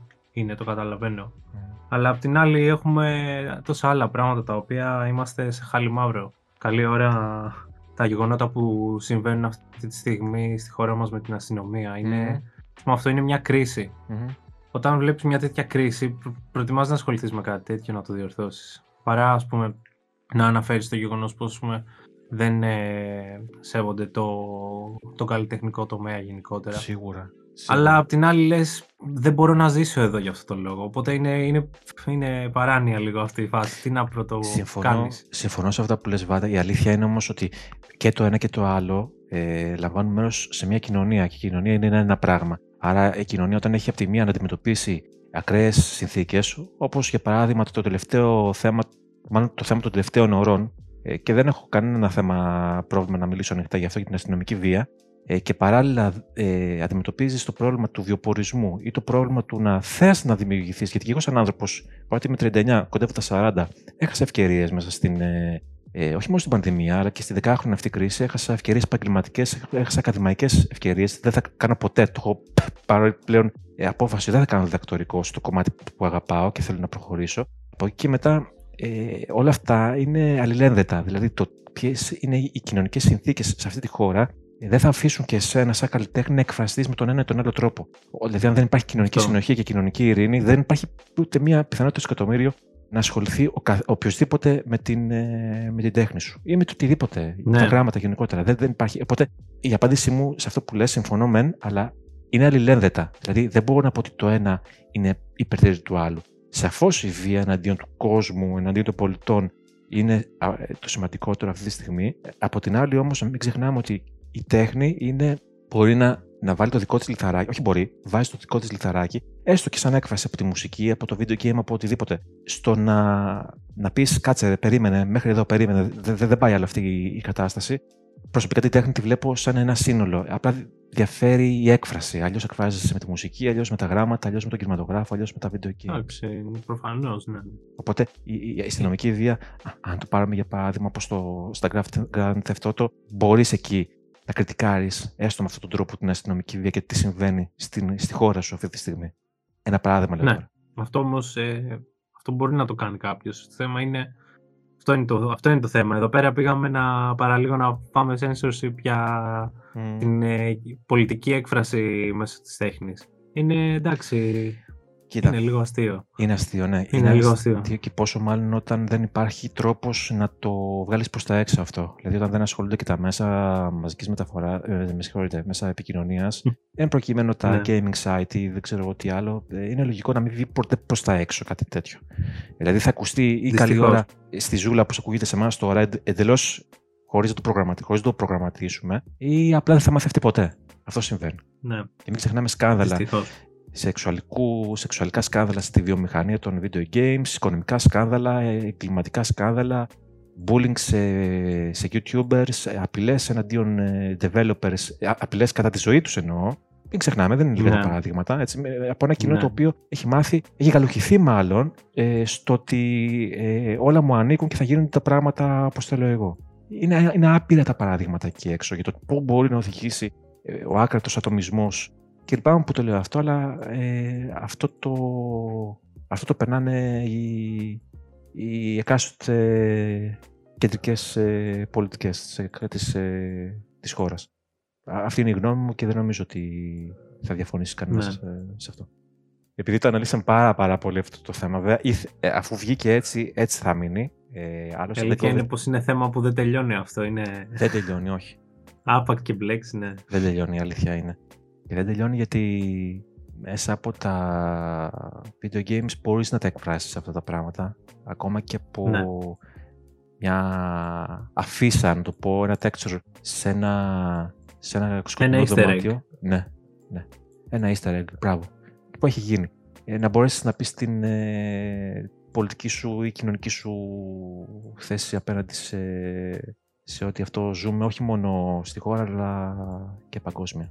Άλλωστε, αν, αν είδατε καθόλου και στο Animal Crossing ακόμα, το οποίο είναι ένα αστείο σαν παιχνίδι, και είναι εντελώς για, για να χαλαρώσεις. Έγιναν συλλήψεις στην Κίνα και σε άλλες χώρες μόνο και μόνο επειδή λογοκρίθηκαν κανονικά οι άνθρωποι. Συνελήφθησαν κανονικά οι άνθρωποι επειδή έκαναν αντιπολίτευση στην, ε, στην κυβέρνηση. Και αυτό γίνεται παντού, γίνεται μόνο εκεί. Δεν είναι, δεν είναι ότι προβάλλουν πάντα τα μέσα. Ναι. Οπότε νομίζω ότι. Αυτό είναι άλλο τραγικό κομμάτι. Ναι. Ναι. ναι, ναι. Θα, θα, θα ήταν ενδιαφέρον να μιλήσουμε κάποια στιγμή και γι' αυτό, αλλά δυστυχώς ο, ο χρόνος δεν θα μας ε, βοηθήσει. Να το έχετε σαν θέμα κάποια στιγμή μελλοντικά να το συζητήσετε. Μακάρι, θα ήταν ενδιαφέρον. Ναι, θα ήταν ενδιαφέρον, όντως. Ε, ωραία. Λοιπόν, και μια τελευταία ερώτηση θα θέλω να κάνω σε όλους σας. Καταρχάς, να πω ότι ήταν, είναι πάρα πολύ ενδιαφέροντα όλα αυτά τα πράγματα. Μπορώ, μπορώ να μιλάω με τις ώρες μαζί σας για όλα τα θέματα και αυτό βοηθάει και βοηθάει και το νεαρό της ηλικίας σας με την έννοια ότι ε, δεν έχω προσωπικά το χρόνο να συζητάω με ανθρώπους οι οποίοι συμμετείχαν σε μια διοργάνωση όπως το Global Games Jam, αλλά και πόσο μάλλον το, το τι ισχύει σήμερα. Γιατί εντάξει, άλλο είναι ένα πράγμα να, να βλέπεις τα σχόλια στο Just Gamer για παράδειγμα και ένα άλλο πράγμα να μιλάς όπω μιλάμε τώρα εμείς. Ε, και μαθαίνω και εγώ πράγματα από εσάς. Το είπα και στα άλλα παιδιά που είχαμε συνέντευξη. Είναι διαδραστικό κάπως όλο αυτό που γίνεται, γιατί δεν μπορώ να τα ξέρω όλα. Αναγκαστικά και εγώ με τη ρουτίνα της εργασίας μου και του σπιτιού και πόσο μάλλον στις συνθήκες πανδημίας, αλλά και πριν από αυτό, είναι αδύνατο να τα παρακολουθείς όλα.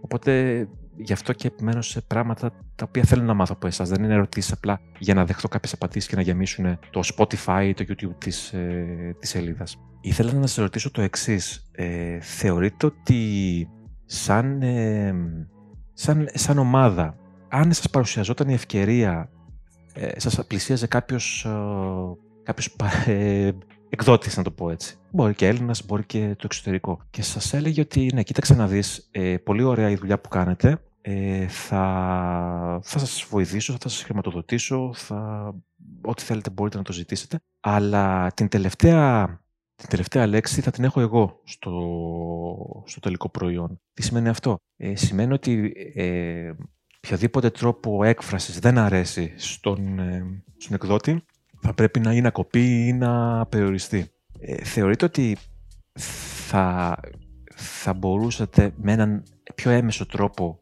να το ξεγελάσετε σε εισαγωγικά, τόσο ώστε να βγείτε εκεί έξω πρώτα σαν ομάδα ε, να αποκομίσετε τα όποια κέρδη, να το πω έτσι, και στη συνέχεια να έχετε μια πιο αυτόνομη πορεία ή δεν το θεωρείτε τόσο ηθικό αυτό και απλά θα του πείτε από την αρχή όχι εμείς έτσι μπορούμε και αν θες. Δηλαδή θέλω να πω ποια, περί, ποιο από τα δύο μονοπάτια, να το πω έτσι, που δεν είναι καταδικαστέα ούτε το ένα ούτε το άλλο, είναι καθαρά προσωπική η απόφαση αυτή και θέμα αντίληψης με την έννοια του τι θέλει κάποιος να καταφέρει. Θεωρείτε ότι θα βοηθούσε είτε μια πλήρης άρνηση του να υποταχθείτε, να το πω έτσι, στις ε, βλέψεις, στη θέληση κάποιου ο οποίος θέλει να ελέγξει τον τρόπο έκφρασής σας ή θα μπορούσατε να το εκμεταλλευτείτε και να πείτε ναι, κοίταξε να δεις, μπορούμε να βάλουμε λίγο νερό στο κρασί μας, αλλά μόλις καταφέρουμε και τις καπουλάρουμε, να αυτονομηθούμε και να φτιάξουμε πλέον αυτό που θέλουμε εμείς να βγει προς τα έξω.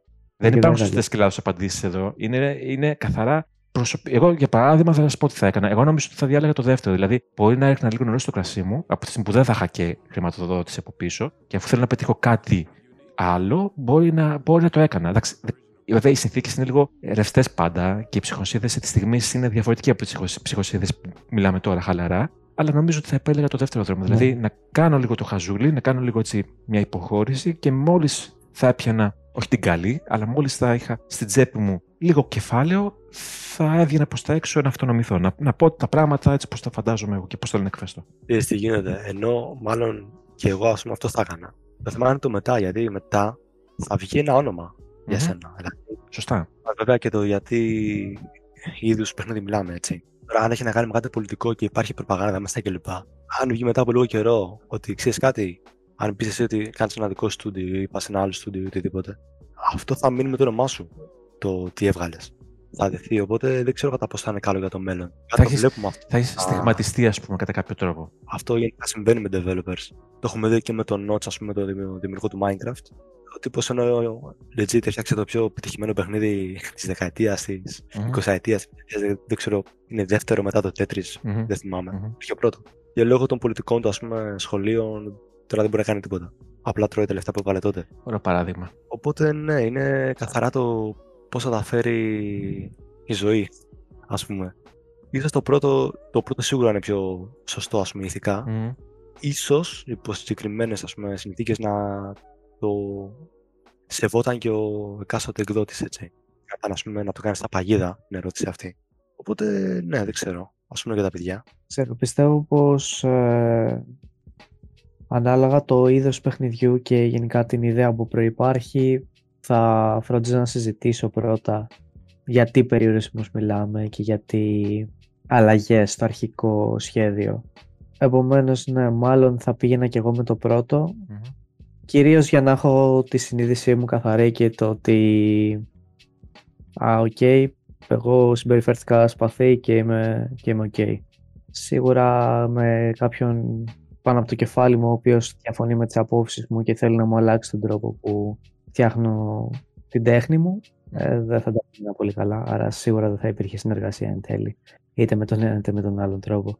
Πάντα υπάρχει και ο κακός ε, τύπος ο οποίος θα σου πει ότι α ναι όλα ok okay, και εκφράσου όπως νομίζεις αλλά εν τέλει θα σου το γυρίσει και θα σου πει όχι. Ναι, η, η αλήθεια είναι ότι κατά κύριο λόγο αυτό γίνεται. Δηλαδή στην αρχή σου παρουσιάζει ένα ιδεατό περιβάλλον, τουλάχιστον από αυτά που διαβάζω κι εγώ από Ναι. τις ε, συνεντεύξεις παραγωγών, ε, developers, ότι στην αρχή είσαι σε ένα ιδεατό περιβάλλον, αλλά ε, μετά από λίγο κοίταξε να δεις αυτό μήπως και εκείνο μήπως είναι υπερβολικό εδώ, υπερβολικό εκεί και στο τέλος ε, αυτό που αντικρίζεις στο τελικό αποτέλεσμα είναι κάτι εντελώς διαφορετικό από αυτό που έχεις στο μυαλό σου. Δηλαδή δεν έχεις καμία απολύτως Mm. σχέση με το, με το αντικείμενο της παραγωγής σου, της εκφρασής σου.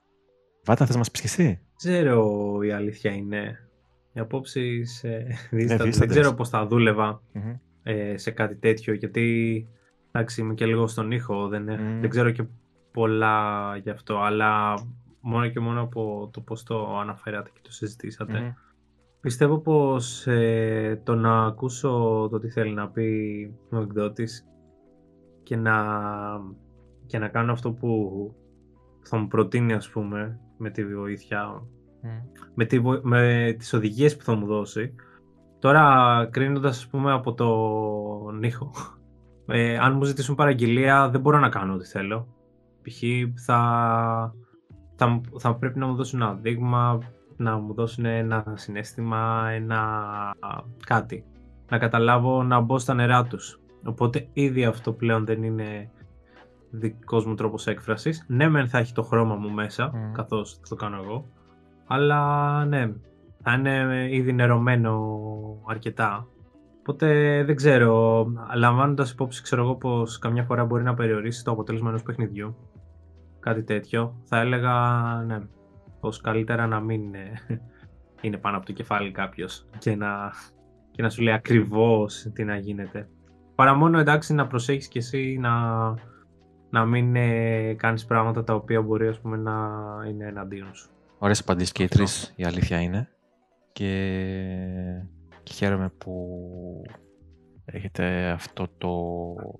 Αυτό το κριτήριο, να το πω έτσι. Ε, γιατί η αλήθεια είναι ότι τις περισσότερες φορές προσπαθούμε λίγο να, να φτιάξουμε τα πράγματα στο μυαλό μας όπως μας τα, παρου- όπως, όπως μας τα παρουσιάζουν. Δηλαδή, θέλω να πω ότι καμιά φορά όταν νομίζουμε ότι εκφραζόμαστε με τον δικό μας τρόπο, ε, στην πραγματικότητα εκφραζόμαστε με τον τρόπο που θέλει ο, ο άλλος.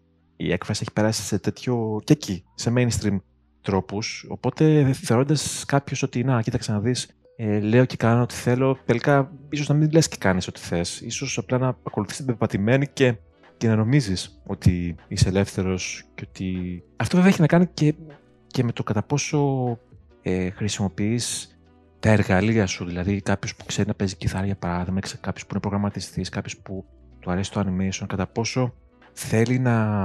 Για να μην παρεξηγηθώ, ανοίγω μια παρένθεση εδώ, δεν σημαίνει ότι το, το να χρησιμοποιεί κάποιος έτοιμες λούπες ή έτοιμα textures ή έτοιμα δεν ξέρω εγώ τι πάει να πει κάτι. Όλοι έτσι δουλεύουν. Λογικό είναι. Με, με έτοιμο δείγμα θα δουλέψει κάποιος. Πόσο μάλλον όταν είναι μια μικρή εταιρεία. Δεν το συζητάμε αυτό. Μην Ναι, παρεξηγηθώ με αυτό. Καμία σχέση με αυτό που λέω. Επόμενο είναι, άμα και κάποιος που γράφει ακόμα θα χρησιμοποιήσει μια συγκεκριμένη γραμματοσυρά που δεν υπάρχει. Ενώ δεν θα, δεν θα είναι δική του. Άλλο να το γράψει στο χέρι. Λογικό είναι. Οπότε μην παρεξηγηθώ με αυτό. Θέλω να πω ότι καμιά φορά νομίζουμε ότι, έχουμε, ότι θα έχουμε ένα αποτέλεσμα πρωτότυπο, ε, ένα αποτέλεσμα το οποίο ε, μας εκφράζει, ε, ενώ στην πραγματικότητα είναι ένα έτσι αμάλγαμα, ένα συνοθήλευμα πραγμάτων που απλά τα έχουμε αλλιεύσει εκεί έξω. Ξαναλέω, δεν είναι κακό, αλλά όχι να τα παρουσιάζουμε με τον δικό μας μοναδικό τρόπο, απλά να τα επαναλαμβάνουμε. Και με αυτό θα ήθελα να, κλείσου- να κλείσουμε. Ε, ουσιαστικά ε, βλέπετε κι εσείς μια επανάληψη γενικότερα με την όποια εμπειρία που έχετε με τα video games, μικρή ή, ή μεγάλη. Ε, μ, φαντάζομαι βλέπετε και ανθρώπους που παίζουν ή κάνουν ένα βίντεο ή κάνουν μια παρουσίαση. Βλέπετε αυτό τον τρόπο έκφρασης να επαναλαμβάνεται συνέχεια. Προσωπικά, για να πω και εγώ τη γνώμη μου δηλαδή, τα τελευταία χρόνια βλέπω συνέχεια τα ίδια και τα ίδια. Δηλαδή, καμία πρωτοτυπία. Ε, ανακυκλώνονται οι ίδιες ιδέες με τον ίδιο ακριβώς τρόπο. Πράγμα το οποίο με στεναχωρεί όταν το βλέπω σε Βέβαια, στις indie δημιουργίες είναι λίγο μονόδρομος, γιατί καταλαβαίνω ότι χρησιμοποιούνται παρεμφερή ε, προγράμματα και ε, παρεμφερείς μηχανές γραφικών. Οπότε εκ των πραγμάτων εκεί θα υπάρχει μια. Αλλά εκεί τουλάχιστον μπορείς να πεις ότι κοίταξε να δεις, είναι μονόδρομος, δεν μπορεί να κάνει κάτι, κάτι, κάτι αλλιώς, ε, κάτι από μόνος του. Αλλά ε, δυστυχώς αυτό αφορά κυρίως τις μεγάλες εταιρείες. Και λέω δυστυχώς γιατί οι μεγάλες εταιρείες απαιτούν 60 και 70 για να αγοράσουμε. Δεν το συζητάω για τα DLC και για ό,τι άλλο κατ' επέκταση περιλαμβάνουν. Αλλά δεν είναι δυνατόν να σκάσει 70-80 ευρώ για ένα παιχνίδι, έναν AAA τίτλο, ο οποίος ουσιαστικά ανακυκλώνει έναν προηγούμενο τίτλο της εταιρείας που είχε βγει πέρσι και δεν έχει να σου παρουσιάσει κάτι άλλο. Μόνο το hype που έχει δημιουργήσει και τίποτα πέραν αυτού. Νομίζω το τέλειο παράδειγμα σε αυτό είναι η Ubisoft. με τα, εντάξει, με τα Assassin's Creed κοιτάει λίγο να το διορθώσει αυτό, βέβαια.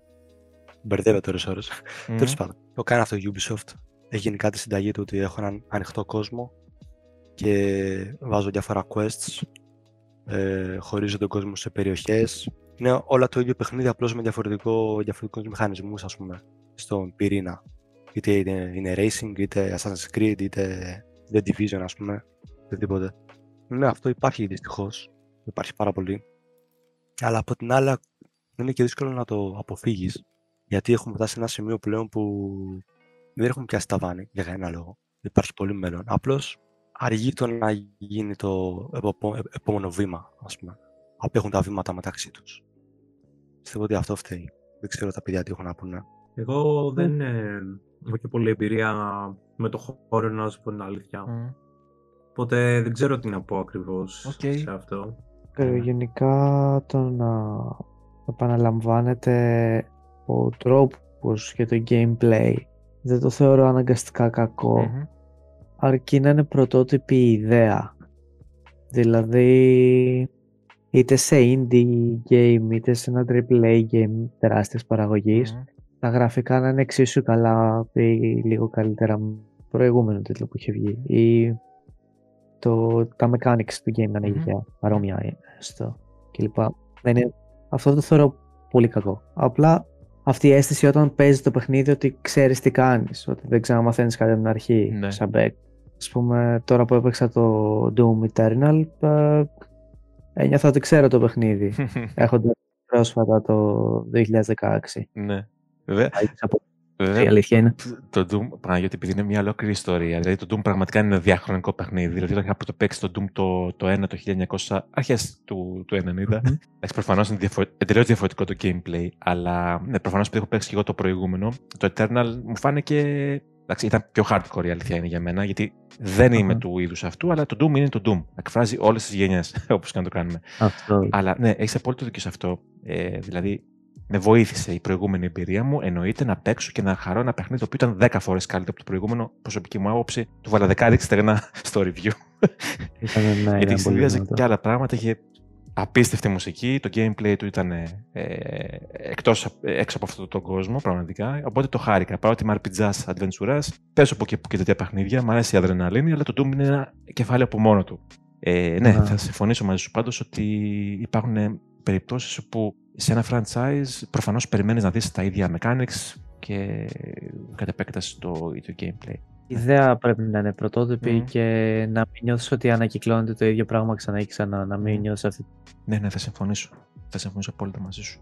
Απλά το θέμα είναι κάπου ότι είναι λίγο υπερεκτιμημένα κάποια, κάποια franchise. Σίγουρα. Δηλαδή, Σίγουρα. Και είναι υπερβολικό αυτό το, το μόνιμα κολλημένο εξιντάρι 70. Πόσο μάλλον όταν σαν βιομηχανία προσπαθείς να πουσάρεις τις ψηφιακές πωλήσεις παρά το, το physical. Προσωπικά επειδή είμαι και συλλέκτης, ε, θα προτιμήσω το physical, ε, αλλά όπως και να έχει, αν είναι να μου μειώσεις το παιχνίδι, υπάρχει μια γενναία μείωση της τιμής, εντάξει, ας το σταματήσω. Ναι. Το, το physical δεν θα συνεχίσω για πάντα να με συλλέκτης έτσι κι αλλιώς. Ήδη το έχω σταματήσει για καθαρά οικονομικούς λόγους. Δεν υπάρχει λόγος να, το, να μην το αναφέρω. Αλλά αν μου έβαζες το Assassin's Creed το τελευταίο από 60 που το έχεις, 50 που το έχεις, στα 25 θα το σκεφτόμουν πολύ περισσότερο. Τώρα στο 60 είναι απλησίαστο. Δηλαδή δεν υπάρχει περίπτωση να δώσω 60 ευρώ για κάτι το οποίο Εντάξει, δεν το έχω ξαναπέξει, αλλά έτσι φαίνεται τουλάχιστον. Ότι είναι μια από τα ναι, ίδια. Δεν το έχεις ξαναπέξει. ενώ, τα GTA για πράγμα δεν είναι έτσι. Τα GTA δεν έχω ακουμπήσει καθόλου. Φαίνεται ότι πρόκειται για διαφορετικό παιχνίδι. Βέβαια, εντάξει, το gameplay προφανώς είναι ίδιο, αλλά φαίνεται ότι είναι μια άλλη ιστορία. Και εκεί αυτό εμένα με προδιαθέτει να κάτσω να παίξω από την αρχή όλα τα GTA. Διαφορετικά θα παίζα μόνο ένα και θα έλεγα Α, okay, αυτό είναι, δεν ξαναπέζω ποτέ στη ζωή μου GTA. Έχει κάποια πολύ ίδια πράγματα, αλλά παράλληλα πολύ αυτό. Απλά έχουν βολευτεί οι εταιρείες με το ότι α, βρήκα μια συνταγή που λειτουργεί, άρα την κρατάω μέχρι να κουράσει. Αυτό Πιστεύω ότι αν αρχίσουν να υπάρχουν πολλά παράπονα, γιατί πλέον έχει αρχίσει να κουράσει, ας πούμε, κάποιος στο Assassin's Creed που είναι λούπα. Δεν έχω παίξει τα τελευταία Assassin's, αλλά γι' αυτόν ακριβώς το λόγο. Πιστεύω τώρα που ακούστηκαν περισσότερα παράπονα, η Ubisoft θα αρχίσει να, τα, να το μαζεύει λίγο αυτό. Και άμα κρίνουμε κιόλας και από την τελευταία ιστορία με το Cyberpunk 2077, που όλες οι εταιρείες πλέον έχουν μεταθέσει κυκλοφορίες. Καλά, όχι μόνο για αυτό το λόγο βέβαια, αλλά και λόγω της πανδημίας, των κλειστών στούντιο. Έχουν έρθει πολλά, πολλά πράγματα πίσω. Αλλά όπως και να έχει, σίγουρα νομίζω έπαιξε ρόλο και αυτό. Δηλαδή, οι εταιρείες βλέπεις ότι ε, ματαιώνουν κυκλοφορίες σε ένα, δύο, τρεις και έξι μήνες πολλές φορές μόνο και μόνο για να βγει πιο polished το τελευταίο προ... το προϊόν που είναι να ρίξουν στην αγορά. Δεν ξέρω, νομίζω ότι ήταν ένα γερό χαστούκι στη βιομηχανία. Αυτό άσχετο που την πλήρωσαν οι, οι developers ε, για, καθαρά, για καθαρά οικονομικούς λόγους. Δηλαδή το χρηματιστήριο, οι εταιρείες, οι επενδυτές πίεσαν ε, για να κυκλοφορήσει το παιχνίδι έτσι όπως και κυκλοφόρησε. Δεν λέω ότι δεν είχαν μερίδιο ευθύνη και οι, και οι developers, αλλά σίγουρα από τη δική μου την ταπεινή άποψη, σίγουρα θα ήταν ο τελευταίος τροχό της Αμάξη που θα πω γιατί κυκλοφόρησε το παιχνίδι τώρα. Δεν, δεν υπάρχει περίπτωση ούτε μία στο εκατομμύριο φαντάζομαι τουλάχιστον ότι ένας developer που εργάστηκε πάνω σε μια τόσο μεγάλη παραγωγή δεν πλησίασε αυτόν που του είπε το παιχνίδι κυκλοφορεί αύριο και του είπε Μα είστε με τα καλά σας. Ε, ε, θα ξεφτυλιστούμε, το παιχνίδι δεν είναι έτοιμο. Θεωρώ ότι αυτός ο άνθρωπος ενδιαφέρεται για την επαγγελματική του γενικά και την ψυχολογική του ηρεμία και να αποδεχτεί και να, πει, να προειδοποιήσει τον ε, επενδυτή του ότι θα, θα, θα, θα, θα διαλυθεί. Θα διαλυθούμε σαν εταιρεία, θα διαλυθούμε και σαν developers, μην το κάνετε αυτό. Το θεωρώ αδιανόητο να μην έγιναν τουλάχιστον τέτοιες όχλησεις. Λοιπόν, όπως και να έχει, ε, κάπου εδώ φτάσαμε στο τέλος. Θέλω να σα ευχαριστήσω πάρα, πάρα πολύ για την πολύ ωραία συζήτηση που είχαμε. Και εμείς ευχαριστούμε. ευχαριστούμε. Μου δώσατε την ευκαιρία, ξαναλέω, να μάθω πράγματα και από εσάς μιλήσαμε και για πράγματα που δεν περίμενα θα, ότι θα αναφερθούμε στη συζήτηση, η αλήθεια είναι. Αλλά... Ε, συμβαίνει όταν, όταν συζητάς με τον κόσμο γενικότερα από ότι απλά να στέλνεις ερωτήσεις, να σου απαντάνε για άρθρο π.χ. Προφανώς, προφανώς. Και αυτό είναι, μια, είναι το νόημα μιας και η ουσία μιας ζωντανής κουβέντας. Οπότε θέλω να σας ευχαριστήσω για άλλη μια φορά, να ευχαριστήσω τον Ναούμ τον Γονατά, τον Παναγιώτη του Δεστούν και τον Ηλία του Τζισμαλίδη, την πάρα πάρα πολύ ενδιαφέρουσα κουβέντα που είχαμε.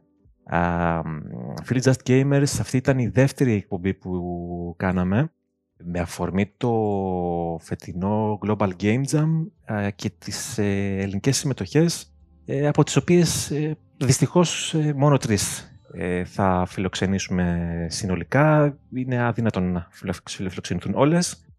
Νομίζω ότι έγινε μια καλή αρχή. Θα γίνει μάλλον μια καλή αρχή και ευελπιστώ να το συνεχίσουμε όχι απαραίτητα του χρόνου, αλλά και με κάθε ευκαιρία που θα δοθεί, είτε με τα παιδιά που μιλήσαμε σήμερα, ε, δηλαδή να έχουμε στο μέλλον πάλι μια συνέντευξη ή να μας ενημερώσουν για το οποιοδήποτε project ετοιμάζουν, μικρό ή μεγάλο, θα χαρούμε πάρα πάρα πολύ να το δημοσιεύσουμε.